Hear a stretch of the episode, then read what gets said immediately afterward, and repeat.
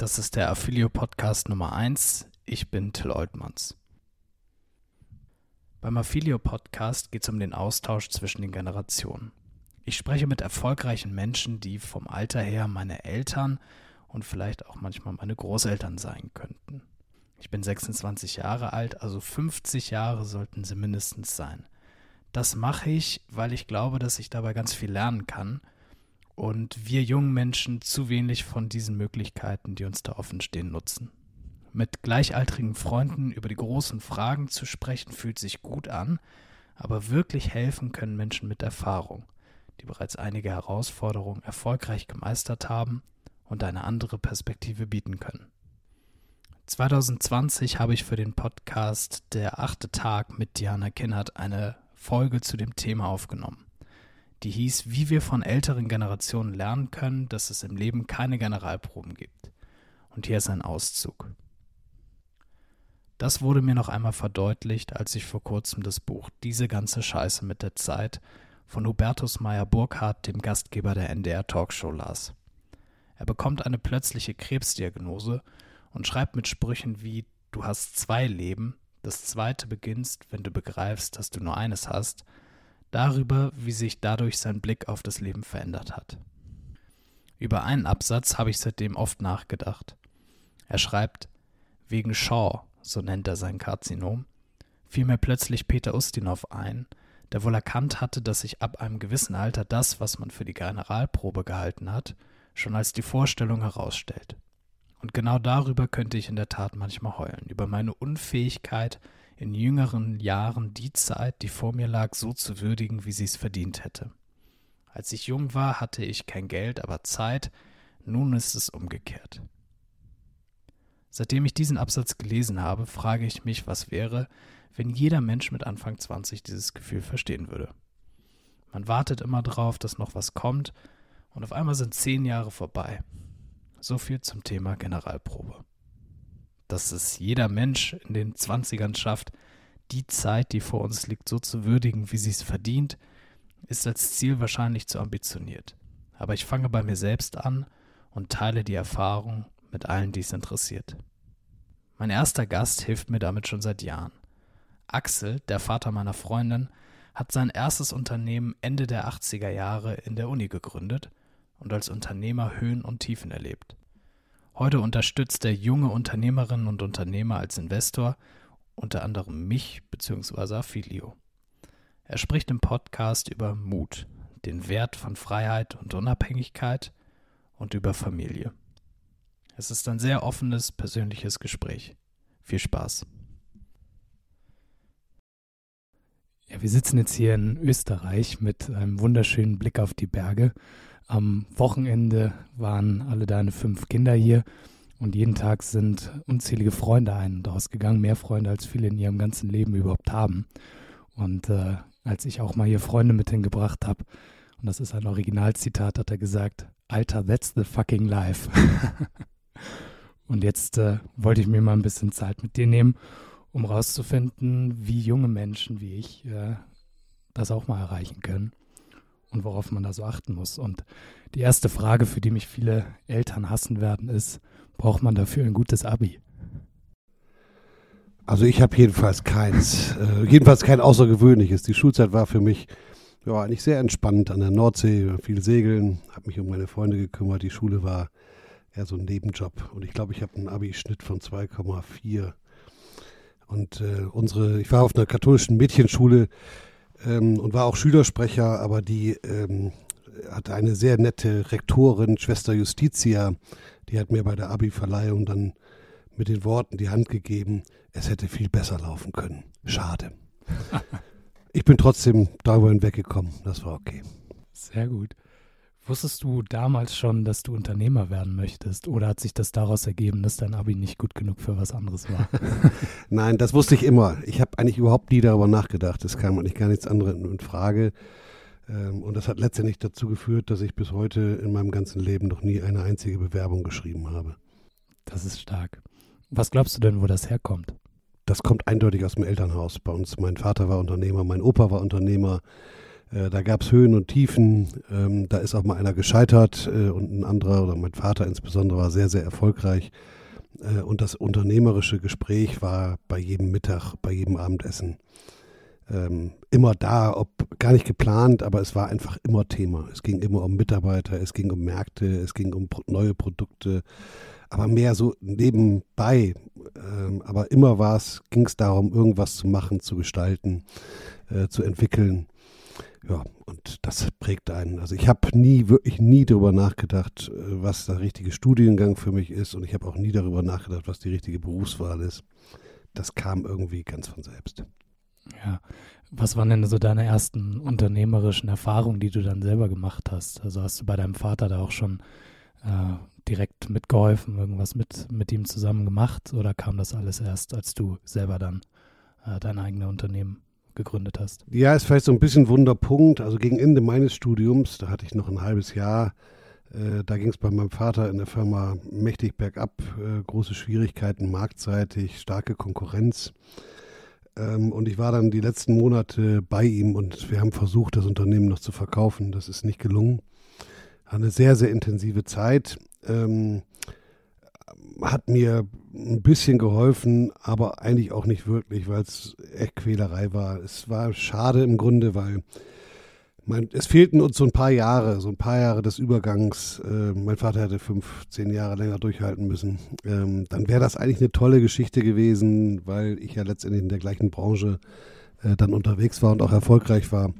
Äh, man muss aber auch sagen, dass mein Vater die Einstellung hatte, dass er das nie wollte. Er hat gesagt, das hier, wir sind eine Servicebranche, Beratung, da geht es um Wissen, um Know-how, um Können und der Beste soll es machen.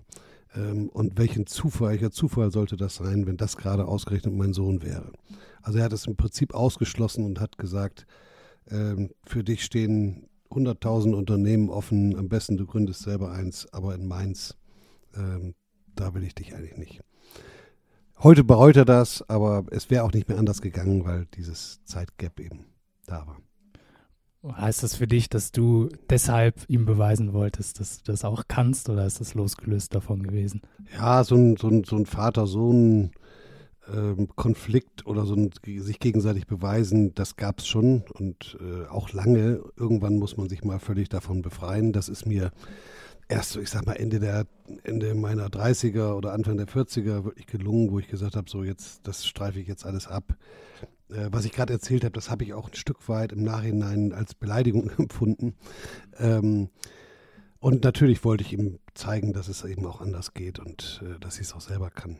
Aber äh, im Wesentlichen geht es nicht um das, was man so mit sich schleppt. Jeder schleppt irgendwas mit sich, sondern äh, das, was man selber kann und bereit ist zu gestalten. Ja, du hast gerade gesagt, dein Vater hatte eine, eine Unternehmensberatung. Äh, ich meine, das war jetzt ja keine normale Unternehmensberatung, das war schon ein, ein sehr großer, großer Laden, den er da aufgebaut hat, oder? Ja, der hat im Prinzip alleine gestartet, äh, 1961 ähm, oder 62 mit 800 D-Mark und einer Schreibmaschine. Äh, nachdem er sieben Monate bei Diebold Unternehmensberatung in Frankfurt war und sich gedacht hat, was die da machen, das kann ich auch selber hat er sich selbstständig gemacht. Ähm, eigentlich ein Stück weit weniger mit äh, Unternehmensberatung, sondern tatsächlich mehr mit Softwareentwicklung. Das kam damals gerade auf und das hatte er gelernt. Äh, und da war er sehr schnell sehr erfolgreich und hat sehr schnell das Unternehmen in Wachstum gebracht. So, und ja, 20 Jahre später waren es dann 800 Mitarbeiter und ähm, waren an vielen Städten in Deutschland, Schweiz, Österreich äh, und auch in den USA vertreten ähm, und standen im Prinzip im Wettbewerb mit der SAP. Ähm, die beide, mein Vaters Unternehmen, die ADV Orga, hatte Standardsoftware entwickelt äh, und die SAP eben auch. Ähm, und das war tatsächlich ein Kopf-an-Kopf-Rennen. Ähm, bessere Startpositionen hatte eindeutig die Firma von meinem Vater, war damals doppelt so groß wie die SAP. Ähm, aber sie hatten äh, nicht die gleiche Kompetenz in Sachen Softwareentwicklung wie die SAP. Äh, und das hat letztendlich gewonnen. Und daraufhin hast du gesagt, dass mit der Unternehmensberatung und der vor allem auch standardisierten Software und Beratung in dem Bereich, dass das ist auch was für dich oder wie kam es dazu, dass du in einem ähnlichen Bereich? Nee, das kam eigentlich mehr so im Studium, gegen Ende meines Studiums. Ähm, war ich äh, eng zusammen mit zwei Kollegen, die noch ein Jahr vor mir den Abschluss gemacht haben und auch mit meinem Controlling-Professor.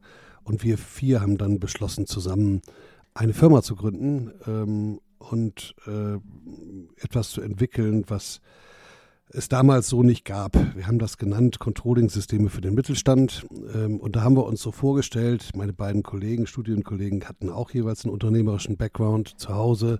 Der eine kam aus dem Handel, der andere aus einer äh, metallverarbeitenden, aus dem metallverarbeitenden Betrieb und ich eben aus der Unternehmensberatung, äh, Dienstleistungsbranche.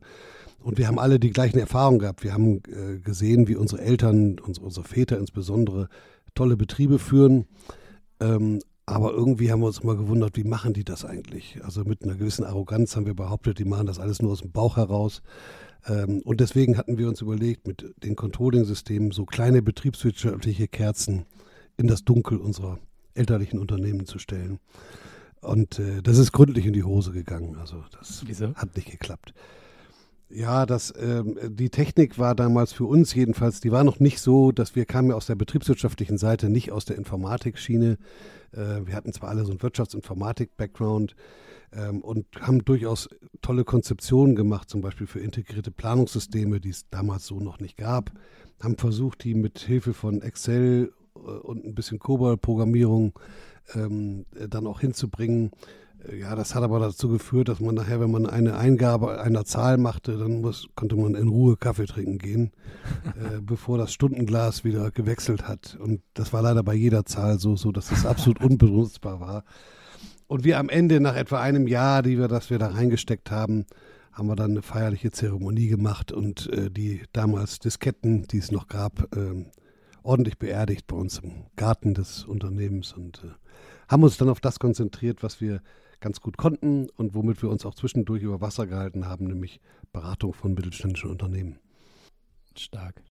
Ja, bevor wir, bevor wir gleich über die Zeit noch intensiver sprechen, würde mich mal interessieren, wie kam denn für dich überhaupt die Entscheidung zustande, äh, an der WHU in Fallenda zu studieren? Die war ja gerade erst, ich glaube, ein oder zwei Jahre alt, als du da angefangen hast. Ja, die war gerade erst ein Jahr alt. Äh, ich hatte mich schon mit dem allerersten Jahrgang mal beschäftigt ähm, aber hatte dann noch ein paar andere Interessen, bin mit meiner Freundin zusammen nach Hamburg gezogen.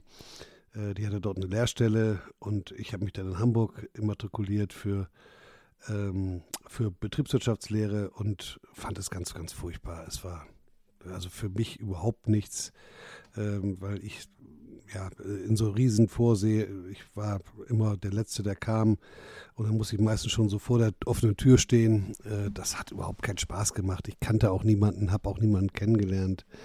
Äh, war auch sehr auf meine Freundin bezogen damals und ähm, habe mich dann konzentriert auf etwas, was mir am schwersten, wo ich wusste, dass mir am schwersten fallen würde, nämlich die Mathematikscheine äh, und Statistik, die habe ich gemacht.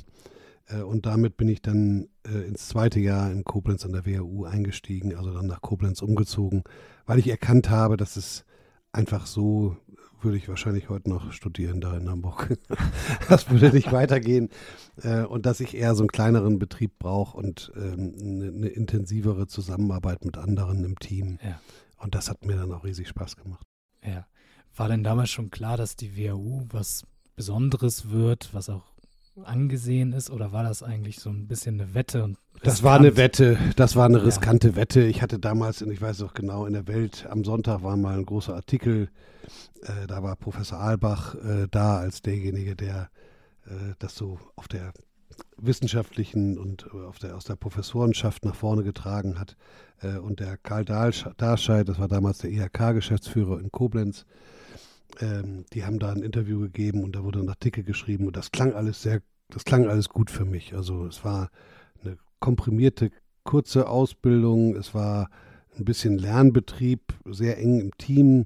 Äh, und was mich besonders angesprochen hat, waren die Auslandsaufenthalte, äh, Anreize, die es da gab. Ähm, das hatte ich vorher schon in meiner Schulzeit gemacht, ein Jahr in den USA verbracht. Äh, und jetzt gab es nochmal die Chance, sowas nochmal zu machen. Und das fand ich super. Ja, Koblenz kannte ich nicht. Ich wusste nicht, auf was ich mich einlasse. Äh, ich war damals 20, war ja nicht bei der Bundeswehr gewesen. Ähm, und ja, oder 19 war ich erst. Also es, das ging schon, das war noch ein ganzer Schuss Naivität dabei und so tiefes Nachdenken, wie das heute vielleicht viele tun, ja. das gab es gar nicht. Und wie groß war das damals? Ja, wir waren damals, als wir anfingen, äh, da waren gerade noch die äh, Studenten aus dem ersten Jahr da, noch die ersten paar Monate. Dann sind die ja weggegangen, dann waren wir nur noch 50. Ähm, da waren wir 50 Studenten in unserem Jahrgang und dann kamen die nächsten auch immer so in 50er äh, Chargen. Äh, ein Jahrgang war ja immer weg, also es waren immer so 100, 150 dann da. Äh, mehr war es gar nicht. Wir waren in so einer kleinen ehemaligen Grundschule. Am Anfang hatten wir sogar noch die kleinen Hocker da. Das war, ja, das war schon wild. Ja, ja ich habe ja jetzt 30 Jahre später auch da studiert und das war, glaube ich, ein bisschen anders. Ich meine, da haben sich die meisten die Uni eher nach den Rankings ausgesucht. Äh, als ich die WHU das erste Mal gegoogelt habe, war auch schon klar, dass es eine Institution ist, die zumindest sehr angesehen ist in dem Bereich. Und äh, das wirkt mir jetzt so, als, als wäre das damals noch ein bisschen anders gewesen. Nee, das war tatsächlich eine Wette und auch so vom Klima war es aber toll. Das war wirklich so ein, ja, wie man sich so eine Schule vorstellt mit so einem Innenhof und dann konnte man so im, im Karree gehen. Äh, und da waren alle. Da waren alle Professoren, die wenigen, die es gab. Äh, die meisten waren ja Gastprofessoren. Äh, das waren tolle Leute, die da kamen und mit uns gearbeitet haben. Ja, und irgendwie war, war da eine echte, eine super Stimmung und Atmosphäre. Eine tolle Truppe war das. Ich habe heute noch zu sehr, sehr vielen von meinen Kommilitonen sehr enge Verbindungen und bin freundschaftlich und zum Teil auch geschäftlich verbunden. Das ist, ja, hat sich gut entwickelt. Super. Und war für dich da von Tag 1 klar, dass du mit einer eigenen Unternehmensgründung rausgehen willst? Oder hat sich das im Laufe der, des Studiums ergeben? Das hat sich im Laufe des Studiums ergeben. Mein Vater hatte ein ganz interessantes Konzept. Der hat äh, immer gesagt, pass auf, ähm, Junge, wenn du fertig, wenn du 18 bist, dann kriegst du von mir äh, einen Betrag aufs Konto überwiesen. Das waren damals 100.000 Mark. Äh, und damit kannst du dir einen Porsche kaufen das ist mir egal, kannst du tun. Du kannst auch studieren. Ähm, das unterstütze ich dann auch noch ein bisschen. Äh, aber das Wichtigste war ihm, dass ich am Ende 50.000 Mark übrig hatte äh, für eine GmbH-Gründung. Und das hat er mir auch immer zu verstehen gegeben. Er hat gesagt, dafür ist das Geld eigentlich. Wenn du da was anderes draus machen willst, ist es dein Ding, aber es gibt es nur einmal. Ja. Und äh, so war das auch und so ist es nachher auch gekommen. Also ich hatte tatsächlich den Betrag übrig äh, den wir brauchten und für die Anfangszeit, um weiter zu überleben. Und dann, ähm, ja. Ja, das war ja noch eine Zeit, in der Startups Geld verdienen mussten. Das ist ja heute auch anders. Ganz andere Logik als heute. Wir waren wirklich, äh, wir haben auch gar nicht, hat keiner darüber nachgedacht, irgendwo andere um Finanzierung zu bitten oder so etwas. Gut, in unserem Geschäft, da brauchte man das eigentlich auch nicht, braucht man es auch heute nicht. Ähm, aber es, es, kam gar nicht in Frage. Es ging darum, wie schnell können wir unsere eigenen Gehälter verdienen. Ich erinnere mich an Diskussionen, die wir damals mit dem Professor Weber, der auch unser, einer unserer Gesellschafter war, geführt haben, wo wir drei äh, Kommilitonen Sorge hatten, dass wir nicht schnell genug, genug Geld verdienen würden. Und der Weber hat gesagt, ah, da macht er mir überhaupt keinen Kopf drum. Ihr müsst ordentliche Arbeit machen und dann kommt das mit dem Geld ganz von selbst. Und so richtig geglaubt haben wir es ihm nicht. Ähm, aber er hatte irgendwie schon recht. Es war dann noch. Wie lange hat denn das gedauert, nachdem ihr eure Disketten verbrannt habt und gesagt habt, äh, ihr macht jetzt Unternehmensberatung, dass ihr den ersten Kunden hattet? Es war gar nicht so geplant, aber in der Koblenzer Wirtschaft, die die WHU sehr unterstützt hatte, gerade in den Anfangsjahren, äh, gab es eine gewisse Enttäuschung. Nämlich die Enttäuschung, äh, Mensch, jetzt haben wir da die eine Uni mit aufgebaut und die ganzen Absolventen, die gehen jetzt zur Deutschen Bank und zur äh, und zu Roland Berger und zu McKinsey, aber in der Koblenzer Wirtschaft bleibt kaum jemand. Ähm, und dann hörte man irgendwie über drei Verrückte, die sich in der Nähe von Fallen da ähm, selbstständig gemacht hatten. Ähm, und so kamen dann Anfragen an uns, ob wir nicht mal hier und dort helfen könnten. Und so habe ich als erstes ein Wiegesystem äh, bei einem Papierhersteller äh, versucht zu optimieren und äh, da ein paar Auswertungen und ein bisschen Controlling da drauf zu bauen. Äh, und solche Sachen haben wir gemacht. Ähm, in einem Haustechnikunternehmen äh, in Koblenz waren wir unterwegs. Und ja, so haben wir äh, eine ganze Reihe interessante Unternehmen und Unternehmer in der Koblenzer Gegend getroffen und kennengelernt und für die ja, immer wieder Projekte gemacht. Tolle Zeit. Stark. Und wie sah euer Leben damals aus zu der Zeit? Hattet ihr einen geregelten Ablauf? Habt ihr noch in euren Studentenwohnungen gelebt? Wie äh, kann man sich das vorstellen, dass ihr da zu dritt oder zu viert gestartet seid? Ja, wir haben eigentlich, also ich war der Einzige, der nicht in dem, in dem, wir hatten uns als Bürogebäude, hatten wir uns ein Wohnhaus, ein ehemaliges Wohnhaus äh, angemietet, das zwischen Fallender und Hörgrenzhausen, also mitten auf dem Land, ähm, in so einem Waldstück lag. Ähm, und äh, meine beiden Kollegen, Matthias und Markus, die haben auch dort gewohnt. Ähm, ich wollte das nicht so gerne und war dann ein Stückchen außerhalb, aber wir haben im Prinzip war unser Leben die Firma. Wir haben äh, gearbeitet da und häufig abends bis spät gearbeitet. Äh, Matthias und ich sind dann oft noch Squash spielen gegangen äh, und haben ein bisschen Sport gemacht oder so. Aber äh, das Leben war die Firma und waren unsere Kunden.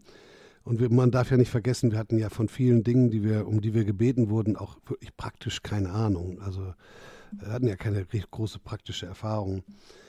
Ähm, deswegen brauchten wir eigentlich immer so einen Tag, den wir abbrechen konnten und dann brauchten wir einen Tag, um uns irgendwie ein bisschen weiter äh, zu entwickeln und ein Buch zu lesen äh, oder uns gegenseitig auszutauschen und zu überlegen, wie man das dann nun am besten anfassen könnte.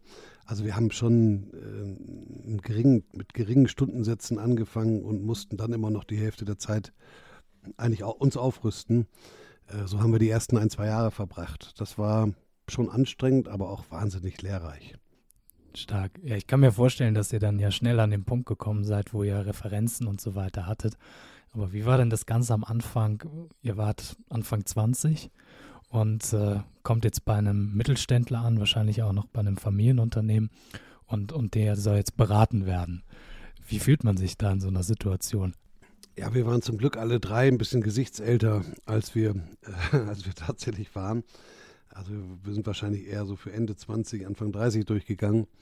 Äh, das war ganz gut. Ähm, also letztendlich war das eigentlich kein Problem.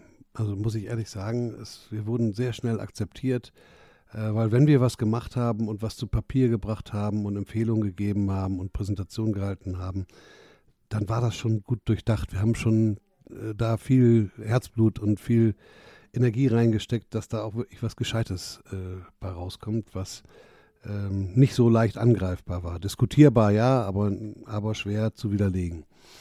Ähm, da waren wir sehr gründlich und das ist letztendlich sehr gut angekommen. Wie hat sich das dann entwickelt in den, in den folgenden Jahren?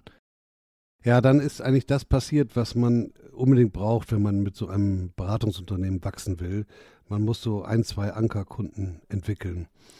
Äh, und da haben wir ein bisschen Glück gehabt. Wir hatten eine Spedition, ähm, und damals wurden die ersten großen äh, Paketdienstleister zusammen, da gab es ja nur die Deutsche Post ähm, und ein bisschen UPS äh, und äh, nun, taten sich, nun tat sich dieser Markt auf und es wurde es wurden große neue Paketdienstleister gegründet. Damals war es äh, German Parcel, äh, hieß die Firma. Das waren im Prinzip 30 Spediteure, die ein hochinteressantes Konzept hatten, nämlich sich selber äh, einer neuen Einheit, die sie geschaffen haben, total zu unterwerfen. Ist das GPS? Nee, das ist German Parcel, ist später aufgegangen in, in, die, in die DPD. Okay. Äh, da gekauft worden. Also die, äh, ja, die, diese 30 Spediteure, mittelständische Spediteure, die haben das aufgebaut, die haben nachher äh, für über eine Milliarde verkauft an DPD. Und wir haben eigentlich diese zehn Jahre, haben wir eigentlich von Anfang bis Ende mitbegleitet, mit vielen, vielen Projekten, die wir gemacht haben, mit permanent fünf, sechs, sieben Leuten, die wir vor Ort in Bad Hersfeld hatten. Bad Hersfeld ist so der der logistische, das logistische Herzstück von äh, Deutschland. Von da aus wurde verteilt.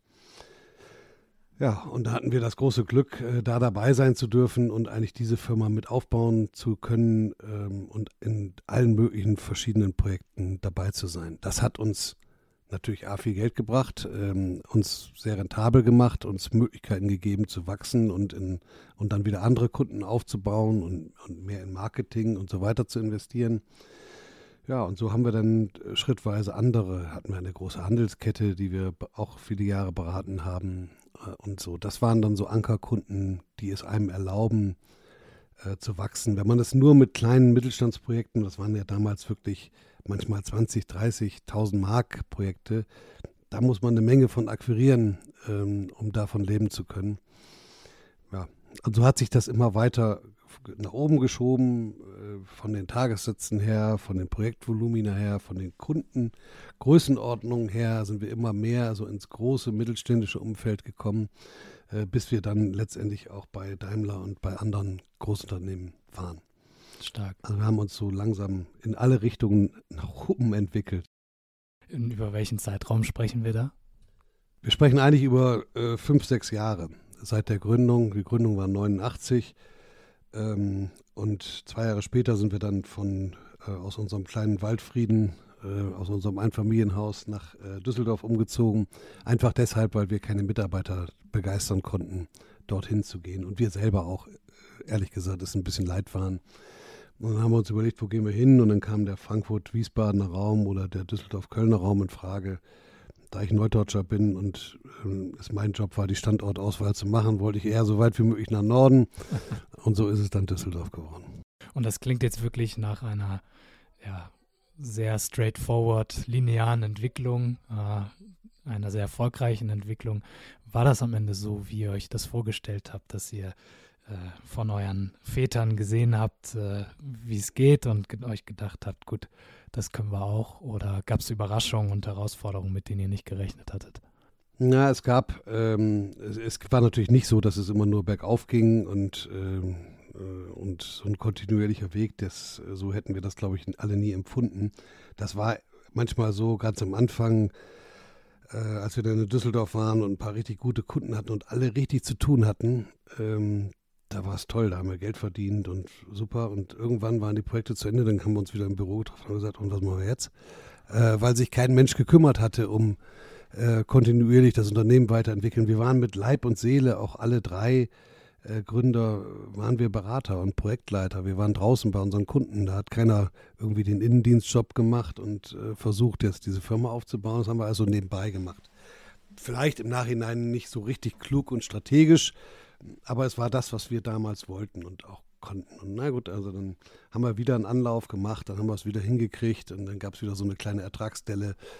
Äh, und dann haben wir uns auf das nächste höhere Niveau geschoben. Ähm, so, so, war das ein paar Mal. Äh, und ähm, ja, es gab eine kontinuierliche Entwicklung in neue Themen, neue Kundengruppen, dann auch ausländische Kunden, Partnerschaften mit Softwareanbietern, äh, wo wir dann Implementierung von zum, zur Grundidee oder zur Kernidee zurückkommend, ähm, also so Planungssysteme, Reporting-Systeme, äh, Kostenrechnungslösungen und so etwas eingeführt, konfiguriert, die Kunden da rundherum beraten haben. Ähm, das war eigentlich, das war, war ja eigentlich unser ursprüngliches Anliegen, nur dass wir jetzt die Lösungen nicht selber gebaut haben, sondern andere, die es viel besser konnten, äh, mit denen gepartnert haben. Und das ja, hat sich zu einem guten Wachstumskurs und etwas reproduzierbarem und auch lernbarem für andere. Wir konnten Mitarbeiter einstellen und die Schulen in diesen Dingen, ähm, ohne dass die alle die gleiche Ochsentour gehen mussten wie wir. Ja. Ja, und so hat sich das äh, entwickelt auf dann, ich glaube, 95, 96 waren wir, waren wir dann so 60, 70 Mitarbeiter. Für uns war das damals okay äh, wir waren, wir fanden aber auch, dass es nicht fürchterlich rasant war, sondern eigentlich eher langsam war. Also wenn man sechs, sieben Jahre das macht. Aber es war eben der Tatsache geschuldet, dass wir so viel zu lernen hatten. Und wie lange habt ihr das dann noch gemacht? Dann haben wir uns, äh, plangemäß ist einer von uns dreien, der wollte nach fünf Jahren dann das elterliche Unternehmen übernehmen, der Matthias, äh, der ist also dann ausgeschieden, dann waren wir noch zu zweit. Äh, mit dem Professor Weber war es nicht so ganz einfach, weil der nicht viel getan hat ähm, und wir uns dann letztendlich auch von ihm getrennt haben. Ähm, so, und dann haben wir uns eigentlich überlegt, so, jetzt haben wir das zu einem gewissen Grad gemacht, äh, aber wir waren an so einer Wachstumsschwelle, wie kriegen wir es jetzt weiterentwickelt und haben uns überlegt, wir könnten auch uns einbringen in eine größere Einheit und haben dann aber selber ohne irgendwie aus Hilfe, haben wir dann selber ein paar für uns interessante Partner kontaktiert ähm, haben einige Gespräche geführt, waren sehr überrascht dafür, wie viel Interesse man an uns hatte, äh, weil wir uns entwickelt hatten zu einem echten Spezialisten für mittelständische Unternehmen. Wir wussten wirklich Bescheid, was für Sorgen, Nöte und Problemlösungen äh, es für mittelständische Unternehmen gibt. Und wir hatten auch einen guten Angang äh, in vertrieblichen Themen. Hatten jede Menge Material und so, das hatten die anderen alle so nicht, auch die Großen nicht. Naja, insofern gab es ein einiges Interesse und wir hatten tatsächlich den Luxus äh, der Auswahl und haben uns dann letztendlich entschieden, ähm, zunächst 51 Prozent an Ernst Young, die, damals die Skitag Ernst Young in Stuttgart zu verkaufen, ähm, mit einem Vertrag, der so eine Pull-and-Call-Option nach drei weiteren Jahren hatte, äh, dann auch den Rest zu verkaufen. Ähm, und mit einer Kaufpreisformel, die am Wachstum hing und so weiter, was wir dann hinkriegen konnten. Ja, das war dann der Weg, wo wir, und der, die Motivation war eigentlich nicht so sehr Geld zu verdienen, äh, Geld dafür zu kriegen, das wollten wir natürlich auch, aber wir wollten endlich wissen, wie machen es eigentlich andere, wie machen es die Großen, äh, was können die, was wir nicht können. Ähm, und das war das, was uns wirklich gereizt hat. Das wollten wir verstehen. Und was hast du nach dem Verkauf gemacht? Äh, wir haben eigentlich, der Markus und ich, wir haben das Unternehmen weitergeführt und waren in einer wahnsinnig komfortablen Situation auf einmal. Wir hatten einen großen Partner. Die Skitag äh, hatte damals 3000 Wirtschaftsprüfer und Steuerberater in Deutschland. Und wir haben diese 3000 äh, Menschen verstanden als unsere Vertriebsleute im mittelständischen Kontext. Und jetzt haben wir die besucht und haben Präsentationen gehalten, haben uns Ideen, haben, haben uns haben Ideen gehabt, wie man gemeinsame Dienstleistungen, so zum Beispiel im Bereich Nachfolgemanagement oder im Bereich Kooperationsmanagement, äh, was damals schon ein Thema war, äh, haben wir wirklich gemeinsam mit Rechtsanwälten, Wirtschaftsprüfern, Steuerberatern und uns haben wir Produkte entwickelt, Dienstleistungsprodukte und über unsere Vertriebsmannschaft, die 3000 Wirtschaftsprüfer und Steuerberater, die engen Kontakt mit ihren Mittelständlern hatten, ähm, haben wir das nach draußen getragen. Und das heißt, wir haben, wir sind ja, jedes Jahr zwischen 50 und 100 Prozent gewachsen. So, das war für uns auch für den letztendlich den Exit dann eine, eine super Entwicklung. Ähm, Im Konzern waren wir hoch angesehen, weil wir, ähm, weil es war eigentlich umgekehrt, wie wir dachten. Ähm, wir haben ehrlich inhaltlich nicht so wirklich viel gelernt, ähm, äh, außer in der Zusammenarbeit natürlich mit den anderen Disziplinen. Das war interessant, aber von den Beratern selber, äh, die haben genauso mit Wasser gekocht und zwar mit dem gleicheren, wenn nicht ein bisschen fauleres als wir. Äh, aber wir waren von Anfang an auf uns selber eingestellt. Wir konnten Vertrieb, wir konnten, ähm, wir konnten Marketing, da hatten wir eine Menge uns selber zurechtgelegt. Ähm, und das brauchten die alles nicht, weil das, denen flogen die Tauben ja immer so in den offenen Mund. Äh, und jetzt hatten wir die Kombination von, wir bringen diese vertriebliche Aggressivität und die Skills mit und auch das Material. Äh, und wir hatten auf einmal diesen, diesen Marktzugang, den wir vorher nicht hatten. Das ist ein großer Unterschied, ob ich als Firma Abacus, wie sie damals hieß, äh, bei einem mittelständischen Unternehmer anrufe oder ob ich sage, ich bin hier Partner von Ernst Young, möchte gerne mal mit Ihnen reden. Dann kriege ich in aller Regel einen Termin und ein Gespräch während das in unserem Fall häufig noch nicht so der, der Fall war. Die Rolle Partner bei uns sind Young, das ist ja eine, die zumindest auf dem Papier auch viele Menschen haben, die nicht die unternehmerische Schiene gegangen sind. Äh, war das auch vom Job her äh, nah an dem, was andere Partner bei EY machen, oder war das für dich immer noch so weit weg von einem, ich sage jetzt mal, Anstellungsverhältnis, äh, dass du dich da frei gefühlt hast und Spaß an der Sache hattest? Also wir hatten ja wirklich diese Wahnsinnskonstellation, wo wir weiterhin unsere eigene Firma hatten. Die haben uns auch nicht, es gab keinen Beirat oder so, die haben uns da nicht in die Suppe gespuckt. Die haben uns alle Möglichkeiten, alle Türe geöffnet, aber nicht behindert. Und äh, das war für uns, ging es eigentlich so weiter wie bisher. Wir haben, ne, wir haben auch nicht, wir sind auch nicht räumlich irgendwie zusammengezogen, sondern wir hatten weiterhin unser eigenes Büro in Düsseldorf und äh, unsere eigene kleine Kultur und ähm, wir waren so ein bisschen ähm, wie, der, wie der kleine Zwerg da im Fell von dem, von dem großen, ähm, was weiß ich, dem großen Tier. Und wir haben die, ja, wir haben uns daran gerieben, wir haben uns gefreut, wenn wir was lernen konnten oder Zugang hatten. Ähm, und wir haben uns manchmal aufgeregt über Konzernregelungen, die wir nicht verstanden haben. Aber es war eine tolle Erfahrung. Äh, und mit der Zeit haben wir natürlich dann auch im Konzern bei EY auch Verantwortung übernommen. Ähm, also ich habe dann letztendlich die Verantwortung genommen für das gesamte Mittelstandsgeschäft von EY äh, in Deutschland, Österreich, Schweiz.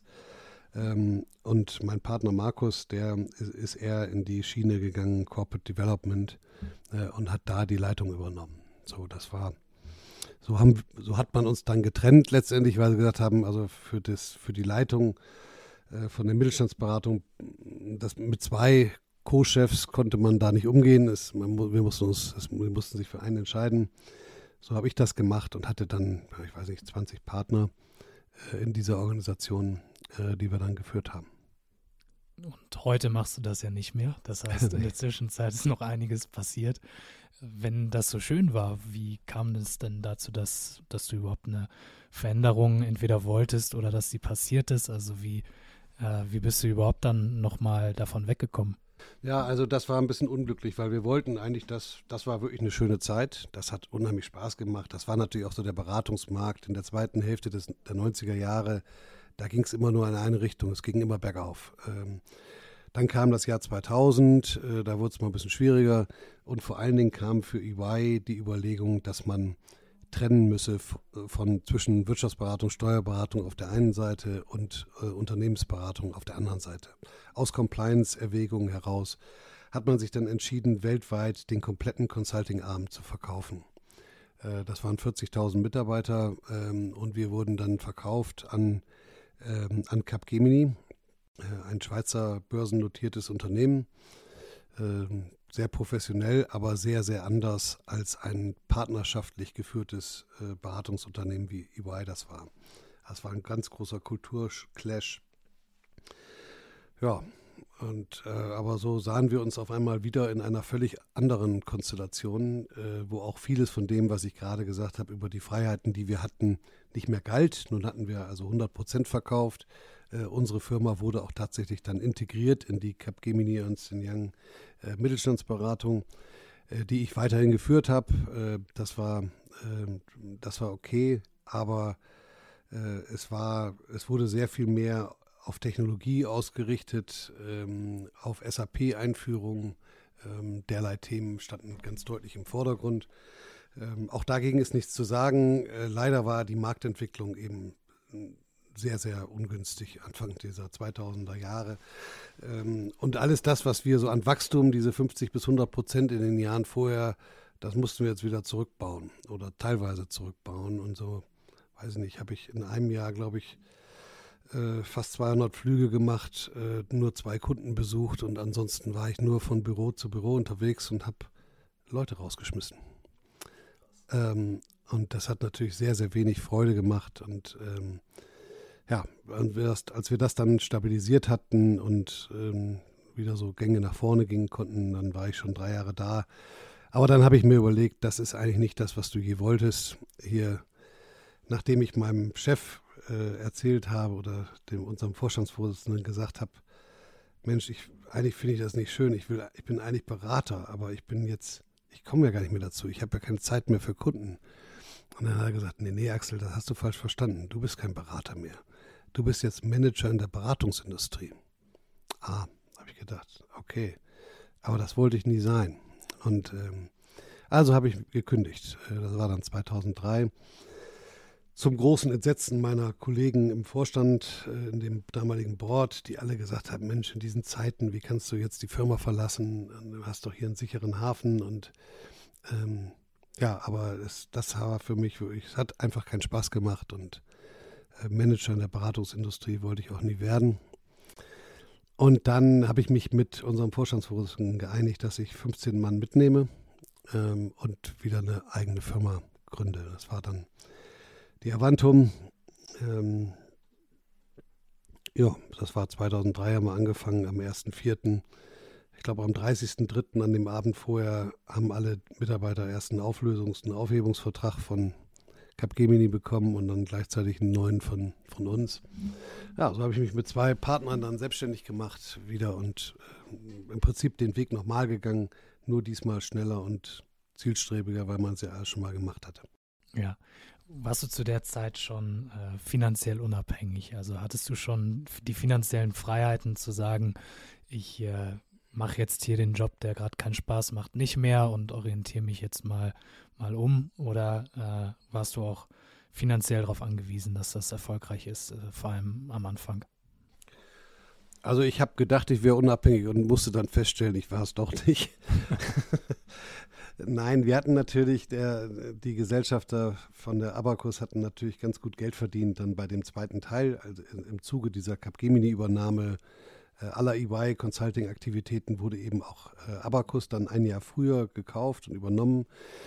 Ähm, und das ist ordentlich bezahlt worden. Und ähm, ich erinnere mich noch gut an den Tag, aber ich, ja, wo wir da bei dem Vorstandsvorsitzenden der großen Shitak Ernst Young, also dem Wirtschaftsprüfer, saßen und der hatte zwei Schecks auf dem Tisch. Äh, und entweder hätte er uns jetzt, hat er gesagt, ihr könnt jetzt wählen, ihr könnt entweder die Schecks haben oder ihr kriegt fast die doppelte äh, Bewertung, wenn ihr Capgemini Shares nehmt. Weil wir optimistische Menschen sind, haben wir uns für die Capgemini Shares äh, entschieden, die dann nur ein halbes Jahr später, als wir sie endlich physisch bekommen hatten, auf etwa 10 Prozent des Wertes gesunken waren. Also man könnte sagen, so ein bisschen wie gewonnen, so zerronnen. Ähm, ganz so schlimm war es dann äh, am Ende doch nicht, aber äh, ja, also es war schon eine Enttäuschung. Also es ist uns äh, sehr, sehr schnell sehr viel Geld durch die Lappen, durch die Hände geronnen. Ähm, und insofern war das mit der Unabhängigkeit jedenfalls nicht so, dass äh, man jetzt sagen konnte, also arbeiten interessiert mich nicht mehr. Das war definitiv nicht so, sondern wir mussten weiter. Inzwischen hatte ich ja auch ein paar Kinder, also musste, es musste schon was passieren. Aber war das Geld schon ausgegeben, oder? ja, das Geld war schon ausgegeben. Ich hatte tatsächlich 2000 äh, unser Haus in Düsseldorf gekauft und auch umgebaut ähm, und hatte mir auch einen alten Traum verwirklicht, ein, ein Segelboot zu kaufen. Das habe ich auch gemacht. Das ging auch alles ganz gut, aber dann war es auch langsam, da war es auch gut. Und in dieser Situation hast du trotzdem entschieden, dann nochmal den Schritt zu gehen, äh, eine ja. neue Firma zu gründen. Ja, genau. War das dir damals so klar, was das für ein Risiko bedeutet? Oder hast du dir gedacht, ja, wenn das nicht klappt, dann kannst du ja immer noch zurückgehen und irgendwie einen Job machen, der dir nicht gefällt, wo du viel Geld verdienst? Nein, das habe ich überhaupt nie gedacht. Ich habe auch gar nicht daran gezweifelt, dass das funktionieren kann. Ähm, und ich wusste auch, dass ich, wenn ich äh, eine, eine 15 oder 20 Mann Beratung habe, äh, dass ich das so führen kann, dass ich davon gut leben kann. Ja, also das, das ist klar, eine Beratung muss man immer wachsen, weil man sonst einfach unattraktiv ist für, für die richtigen Talente, ähm, weil die sich nicht weiterentwickeln können, die gehen dann irgendwann. Äh, das, das Phänomen gibt es sowieso, es ist sowieso ein großes Risiko oder passiert tatsächlich. Ähm, also ich, wir haben schon auf Wachstum gesetzt, ähm, aber dass das irgendwie schiefgehen könnte, die Angst hatte ich nicht. Und wir haben ja auch nicht nur Mitarbeiter mitgenommen, sondern wir haben auch laufende Projekte äh, mitgenommen, äh, sodass wir, der erste Monat war der April und ich weiß genau, dass wir im ersten Monat Geld verdient haben. Also wir haben, wir haben nicht einen einzigen Monat gehabt, wo wir kein Geld verdient haben in den folgenden sieben Jahren, die ich da noch dabei war. Würdest du, wenn du heute nochmal unternehmerisch neu starten würdest, auch eine Beratung machen? Auf keinen Fall. Wieso? Nein, ich, äh, nur gut, äh, das beim zweiten Mal habe ich das auch nur ein paar Jahre noch gemacht, ähm, weil es war wirklich, äh, I've seen it before, so, und es war alles die Wiederholung von dem, nur ein bisschen schneller äh, und ein bisschen mit mehr Judgment äh, konnte man einfach die Dinge schneller entwickeln. Aber wir waren, wir waren nach vier, fünf Jahren, waren wir wieder bei 80, 90 Leuten oder so etwas. Da hatten wir das ganze Ding wieder ordentlich hochgezogen. Und das war, das war nochmal eine schöne Erfahrung, aber nochmal würde ich es auf gar keinen Fall machen. Ähm, und wenn ich heute sehe, was für spannende Projekte es gibt und wie Startups heute funktionieren, äh, dann ist das mit viel mehr Risiko verbunden, vielleicht nicht mit mehr persönlichem Risiko, ähm, aber als Unternehmen schon mit mehr Risiko, äh, aber auch mit unheimlich viel interessanten und spannenden Themen, die wir so, die wir quasi noch so hands-on Arbeit selber gemacht haben, äh, das, so hatten wir das ja nicht. Deswegen würde ich lieber irgendein gescheites Produkt äh, oder eine Dienstleistung entwickeln, an den Markt bringen und skalieren. Äh, das würde ich heute versuchen zu machen. Ja. Ja, da wärst du dann nicht der Einzige. Genau, da wäre ich dann einer von vielen, die das versuchen. Sehr gut. Wir hatten ja damals die, das muss ich vielleicht noch kurz sagen, unser Hebel war damals vielleicht auch schon ein bisschen ähnlich, deswegen auch die Idee mit der Softwareentwicklung. Na, das war ja so wahnsinnig attraktiv zu sagen, Mensch, also damals musste man noch eine CD oder eine Diskette verschicken. Heute braucht man noch nicht mal das, nur ein Download. Also die Äh, die variablen Kosten sind im Prinzip null. Äh, wenn ich das Ding einmal entwickelt habe, dann ist danach alles, was ich skaliere, führt zu Ertrag. Äh, und das war eigentlich immer so, Herr im Himmel, da müssen wir eigentlich hinkommen. Da sind wir aber nie hingekommen, weil wir viel zu sehr Betriebswirte und viel zu wenig ähm, ja, Technologen waren. Und das hast du auch mit der zweiten Firma, die du gegründet hast, gar nicht versucht. Doch, da haben wir das auch versucht und auch besser hinbekommen. Ähm, also da gab es schon einiges an, äh, deswegen war die auch wesentlich profitabler noch als die erste. Ja, aber nie in dem großen Stile, in dem man es hätte, wenn man sich darauf wirklich fokussiert, äh, hätte machen können.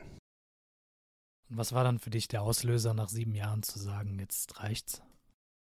Ach, eigentlich so die, äh, tatsächlich die äh, Erfahrung, jetzt habe ich das alles gesehen, ähm, was es an interessanten Themen gibt und es ging ja so weiter auch. Also für mich persönlich war es so, dass ich weiterhin Projekte gemacht habe. Ähm, das war, das hat mir ja auch riesig Spaß gemacht.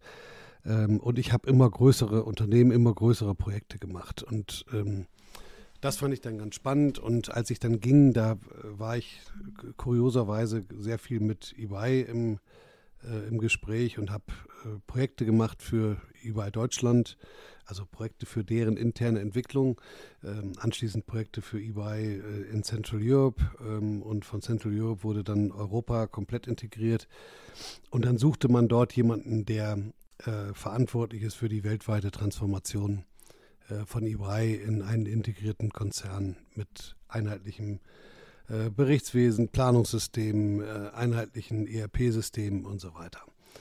Und ähm, ja, das war dann so ja, ich glaube, man wollte nicht so gerne einen Amerikaner haben. Äh, das war vielleicht mein Glück. Ich war der äh, Europaleiter für die Transformation. Und insofern ja, haben die Amis dann akzeptiert, dass ich diesen Job äh, weltweit für die Firma mache. Das habe ich dann ähm, ja, acht oder neun Jahre gemacht und ähm, hatte dabei nochmal ganz neue Lernerfahrungen. Also das war nochmal eine ganz andere Welt als die in dem auch, wenn auch gehobenen, aber doch mittelständischen Kontext, im Wesentlichen in Deutschland, war ich jetzt global unterwegs mit Projekten, die äh, mit vielen Einzelprojekten, die nie unter 10 oder 20 Millionen äh, Umfang waren ähm, und, und eben manche auch deutlich darüber hinaus. Ich finde, du bist für, für mich und ich denke für viele in meiner Situation ein, ein sehr großes Vorbild, einmal in dem, was du, was du erreicht hast, aber vor allem auch äh, verkörperst du für mich immer dieses Gefühl von so einer unternehmerischen Freiheit und Unabhängigkeit, die man, glaube ich, auch jetzt aus eigener Erfahrung äh, nicht hat, wenn man zum Beispiel ein Startup gründet, weil dir einfach die, äh, die Mittel teilweise fehlen. Äh, du hast das natürlich auf einer unternehmerischen Ebene, dass du deine Firma steuern kannst, wie du das möchtest. Aber für mich zeichnet ein Unternehmer auch aus, dass er Projekte verwirklicht, äh, die jetzt vielleicht abseits vom Kerngeschäft liegen. Also ich habe es bei dir immer mitbekommen, dass du auch links und rechts noch extrem viele Dinge tust. Und ähm, das ist für mich eigentlich schon fast die Definition von einem Unternehmer, dass du halt die Freiheit hast, mehrere Projekte zu verwirklichen und einfach diese Unabhängigkeit. Und ich glaube, das ist was ganz, ganz äh, Seltenes, diese, diese Unabhängigkeit. Und da wäre es, glaube ich, nochmal sehr interessant zu erfahren, was du da so alles für Projekte noch gemacht hast, abseits von deinem äh, Kerngeschäft äh, der Unternehmensberatung. Ja, ähm, kann ich gerne was zu sagen. Die, also das Thema Unabhängigkeit, das ist wirklich total wichtig als Unternehmer. Man muss, auch wenn man es vielleicht nicht objektiv nicht ist und vielleicht auch nicht finanziell unabhängig ist, muss man sich in einen State of Mind bringen, der einem dieses suggeriert, dass man eigentlich unabhängig ist und unabhängige Entscheidungen treffen kann, weil man nämlich sonst dauernd falsche trifft und nicht, nicht wirklich gute. Aber man lebt immer in diesem Thema der Unsicherheit äh, und des Risikos. Das hat man, das ist, liegt in der Natur der Sache. Ähm, und das darf einen trotzdem nicht dazu bringen, äh, dauernd ober, übervorsichtig und, ähm, und, und äh, sich, sich fehlleiten zu lassen von kurzfristigen Erfolgschancen und die überbewerten gegenüber den langfristigen. Das ist eigentlich die Kunst. Und ähm, ja, so habe ich so nebenbei ein paar andere Dinge gemacht. Ähm, das erste war eigentlich damals schon Mitte der 90er Jahre, habe ich eine Firma gekauft. Das war eigentlich so mehr oder weniger aus der Not, äh, zusammen mit einem befreundeten Rechtsanwalt. äh, wo, wo ich ein, quasi ein Sanierungsprojekt äh, eines Handelsunternehmens, äh, eines Großhandelsunternehmens gemacht habe und der Unternehmer, bevor ich allerdings anfing, verstorben war und es keine Nachfolge gab äh, und die Bank tatsächlich nicht mehr finanzieren wollte und es auch keinen Käufer gab, ähm, dann haben wir uns letztendlich zusammen mit diesem Rechtsanwalt entschieden, das selber zu kaufen. Das war auch wieder so eine, ja, im Nachhinein muss man sagen, schon blauäugige und auch ein bisschen selbstüberschätzende ähm, Geschichte. Das war damals ein relativ kleines Unternehmen, ähm, 20 Millionen D-Mark Umsatz ähm, mit viel zu vielen Leuten, aber drei Millionen Verlust. Ähm, also da musste man erstmal was draus machen. Und also zum Glück habe ich mir das viel leichter vorgestellt äh, und habe mir auch viel schneller vorgestellt. Es hat dann letztendlich ein paar Jahre gedauert, das zu sanieren. Ähm, und ähm, ja, und ich war und habe es letztendlich 25 Jahre lang behalten. Aber ähm, ja, es war eine schöne Erfahrung und war dann immer so auch meine Lernwerkstatt. Da konnten wir alle Ideen, die aus der Beratung kamen, dann immer da ausprobieren. Und das haben wir auch getan. Das war gut. Ja, also das war eins. Äh, und dann gab es verschiedene andere Investitionen, die ich gemacht habe äh, in Unternehmen, aber die waren ein bisschen anders. Die waren nie so, dass ich wirklich die Mehrheit oder das ganze Thema übernommen habe, sondern mehr Investments gemacht habe, ähm, die ich dann mal mehr und mal weniger eng begleitet habe. Äh, das ist eigentlich auch das, was ich jetzt die letzten Jahre mache und auch die nächsten Jahre vorhabe, das weiter auszubauen. Ähm, ja, das war das macht mir Spaß. Da habe ich es mit vielen jungen Leuten zu tun. Äh, da stelle ich fest, worauf es, oder da gewinne ich nochmal neue Erkenntnisse, ähm, jedenfalls für mich, wo ich glaube, woraus wirklich ankommt ähm, und wie man Unternehmen äh, vernünftig aufbauen und dann auch schnell skalieren kann. Ja, du, du hast gesagt, dass bei dir, sowohl als du deine ersten Firmen gegründet hast, als auch bei der bei dem Investment, was du gerade erwähnt hast, äh, ein großer Vorteil war, dass du naiv warst und nicht wusstest, was dich erwartet. Äh, in deiner Rolle als äh, Investor und als Unterstützer von jungen Unternehmern, ist das was, wo du, wo du glaubst, das sollte man denen bewahren oder versuchst du, äh, das so zu vermitteln, äh, dass, dass man da nicht so blauäugig in so einer Situation ist?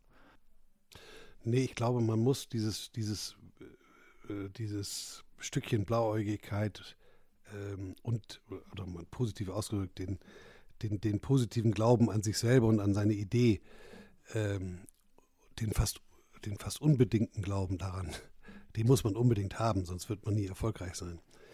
Ähm, ja, also ich habe ich hab für mich gelernt, es kommt eigentlich mehr auf die Menschen an, auf die, ähm, auf die Menschen, die so ein Unternehmen gründen und dann führen, äh, auf die Teams, die sie bilden, das ist wichtiger als das Produkt. Das Produkt ist auch wichtig, also das hilft jedenfalls, wenn es irgendwie was taugt und, äh, und auch Nutzen stiftet. Ähm, aber ich würde heute nicht mehr in Produkte oder Ideen investieren, sondern eigentlich hauptsächlich in Menschen.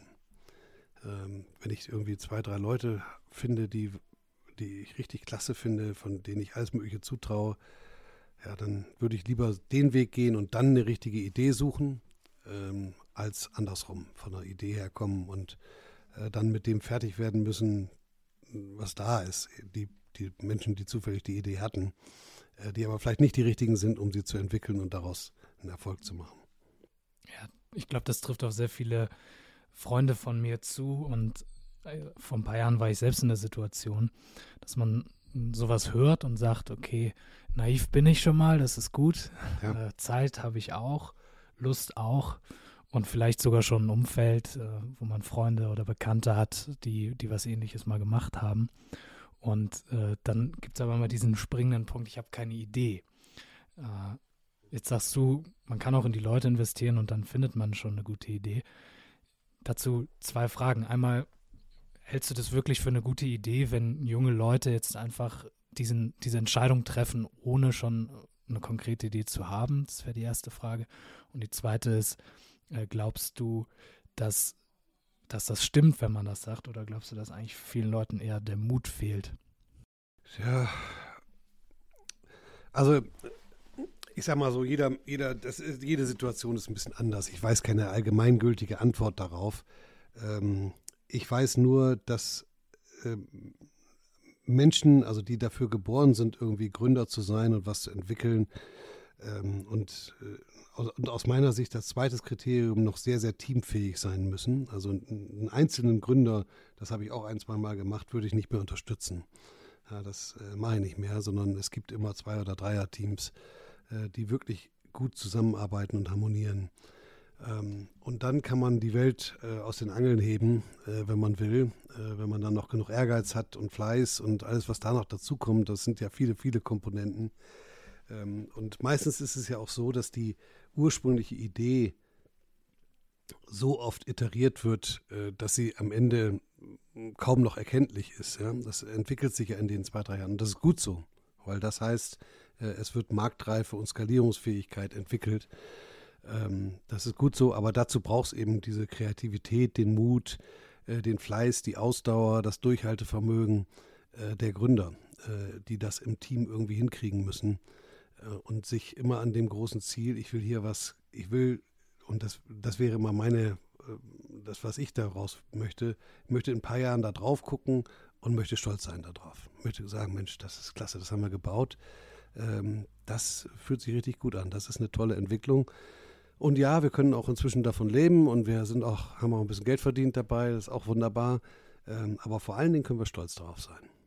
Ja.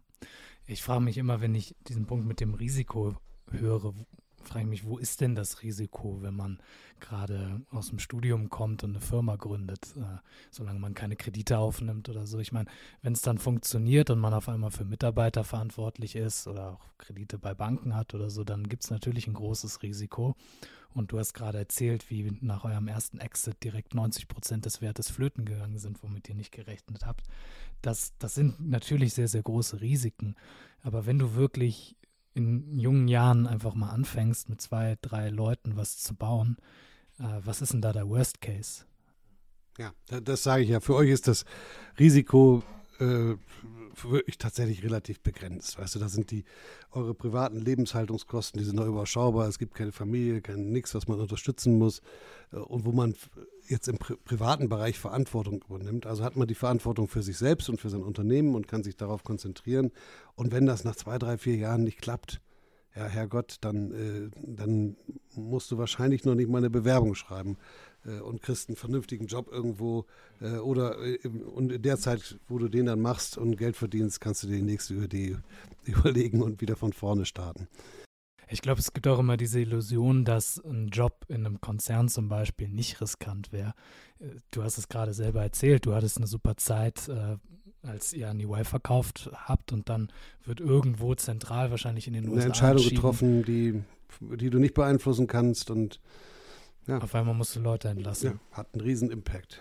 Ich finde auch, das größere Risiko ist nicht, dass man einen Job verliert, äh, zumindest wenn man noch keine große Verantwortung für andere Menschen trägt, sondern dass irgendwie von außen der Job, der einem vielleicht gefällt, für den man da angefangen hat, so verändert wird, dass auf einmal das ganze Leben so fremdbestimmt wird und man die Zeit mit Dingen verbringen muss, die man nicht machen möchte. Ja.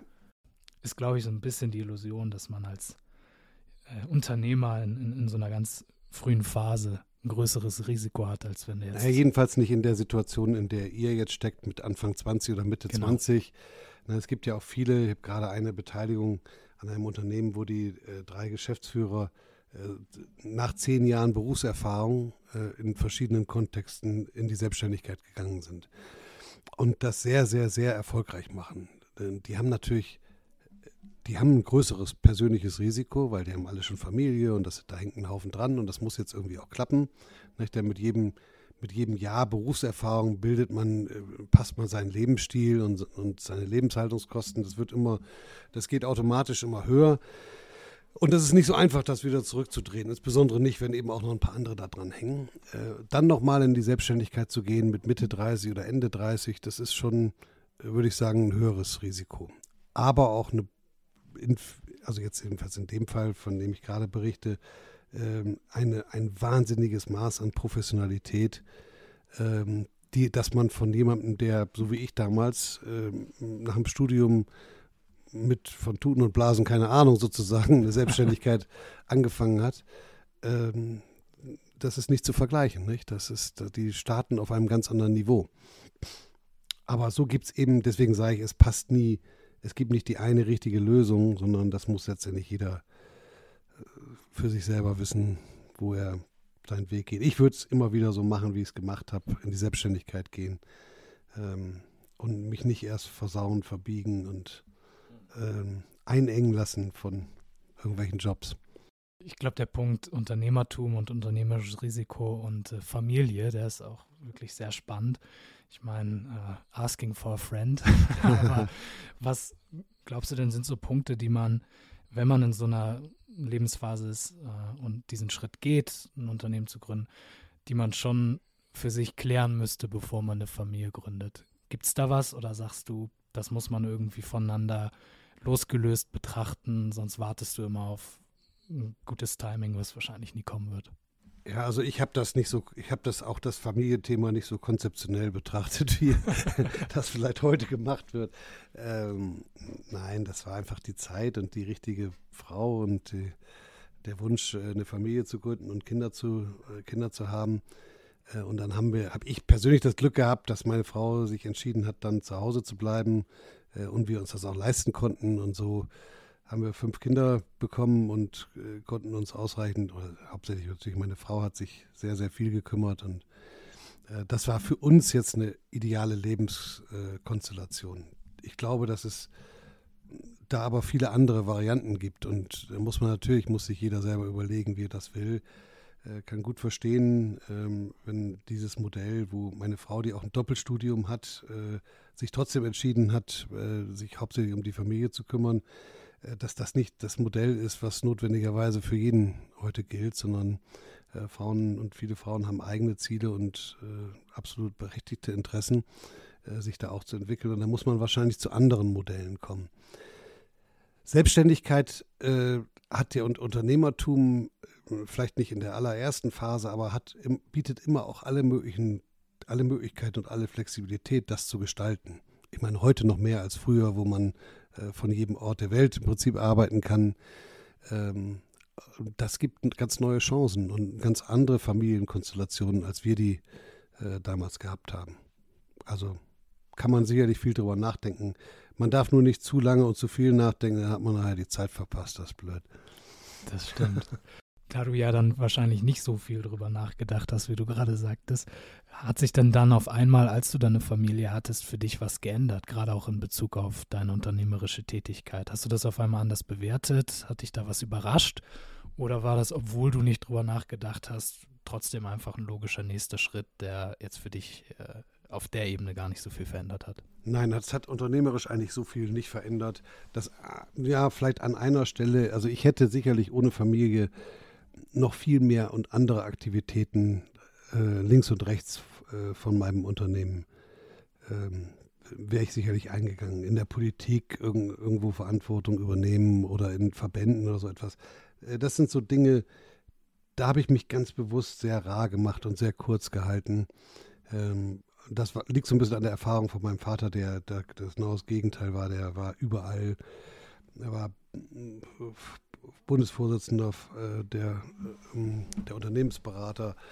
Äh, der war im Rat der Stadt äh, in Wilhelmshaven, der war Vorsitzender des Wirtschaftsausschusses, Vorsitzender des Segelausschusses, Vorsitzender des Lions Clubs und ich weiß nicht was alles. Ich weiß nicht, wie er das gemacht hat, neben dem Job, den der gemacht hat. Aber ich weiß, dass er nicht zu Hause war. Ähm, das weiß ich. Außer die vier Wochen Sommerurlaub, die er sich gegönnt hat, habe ich den im Prinzip nicht gesehen.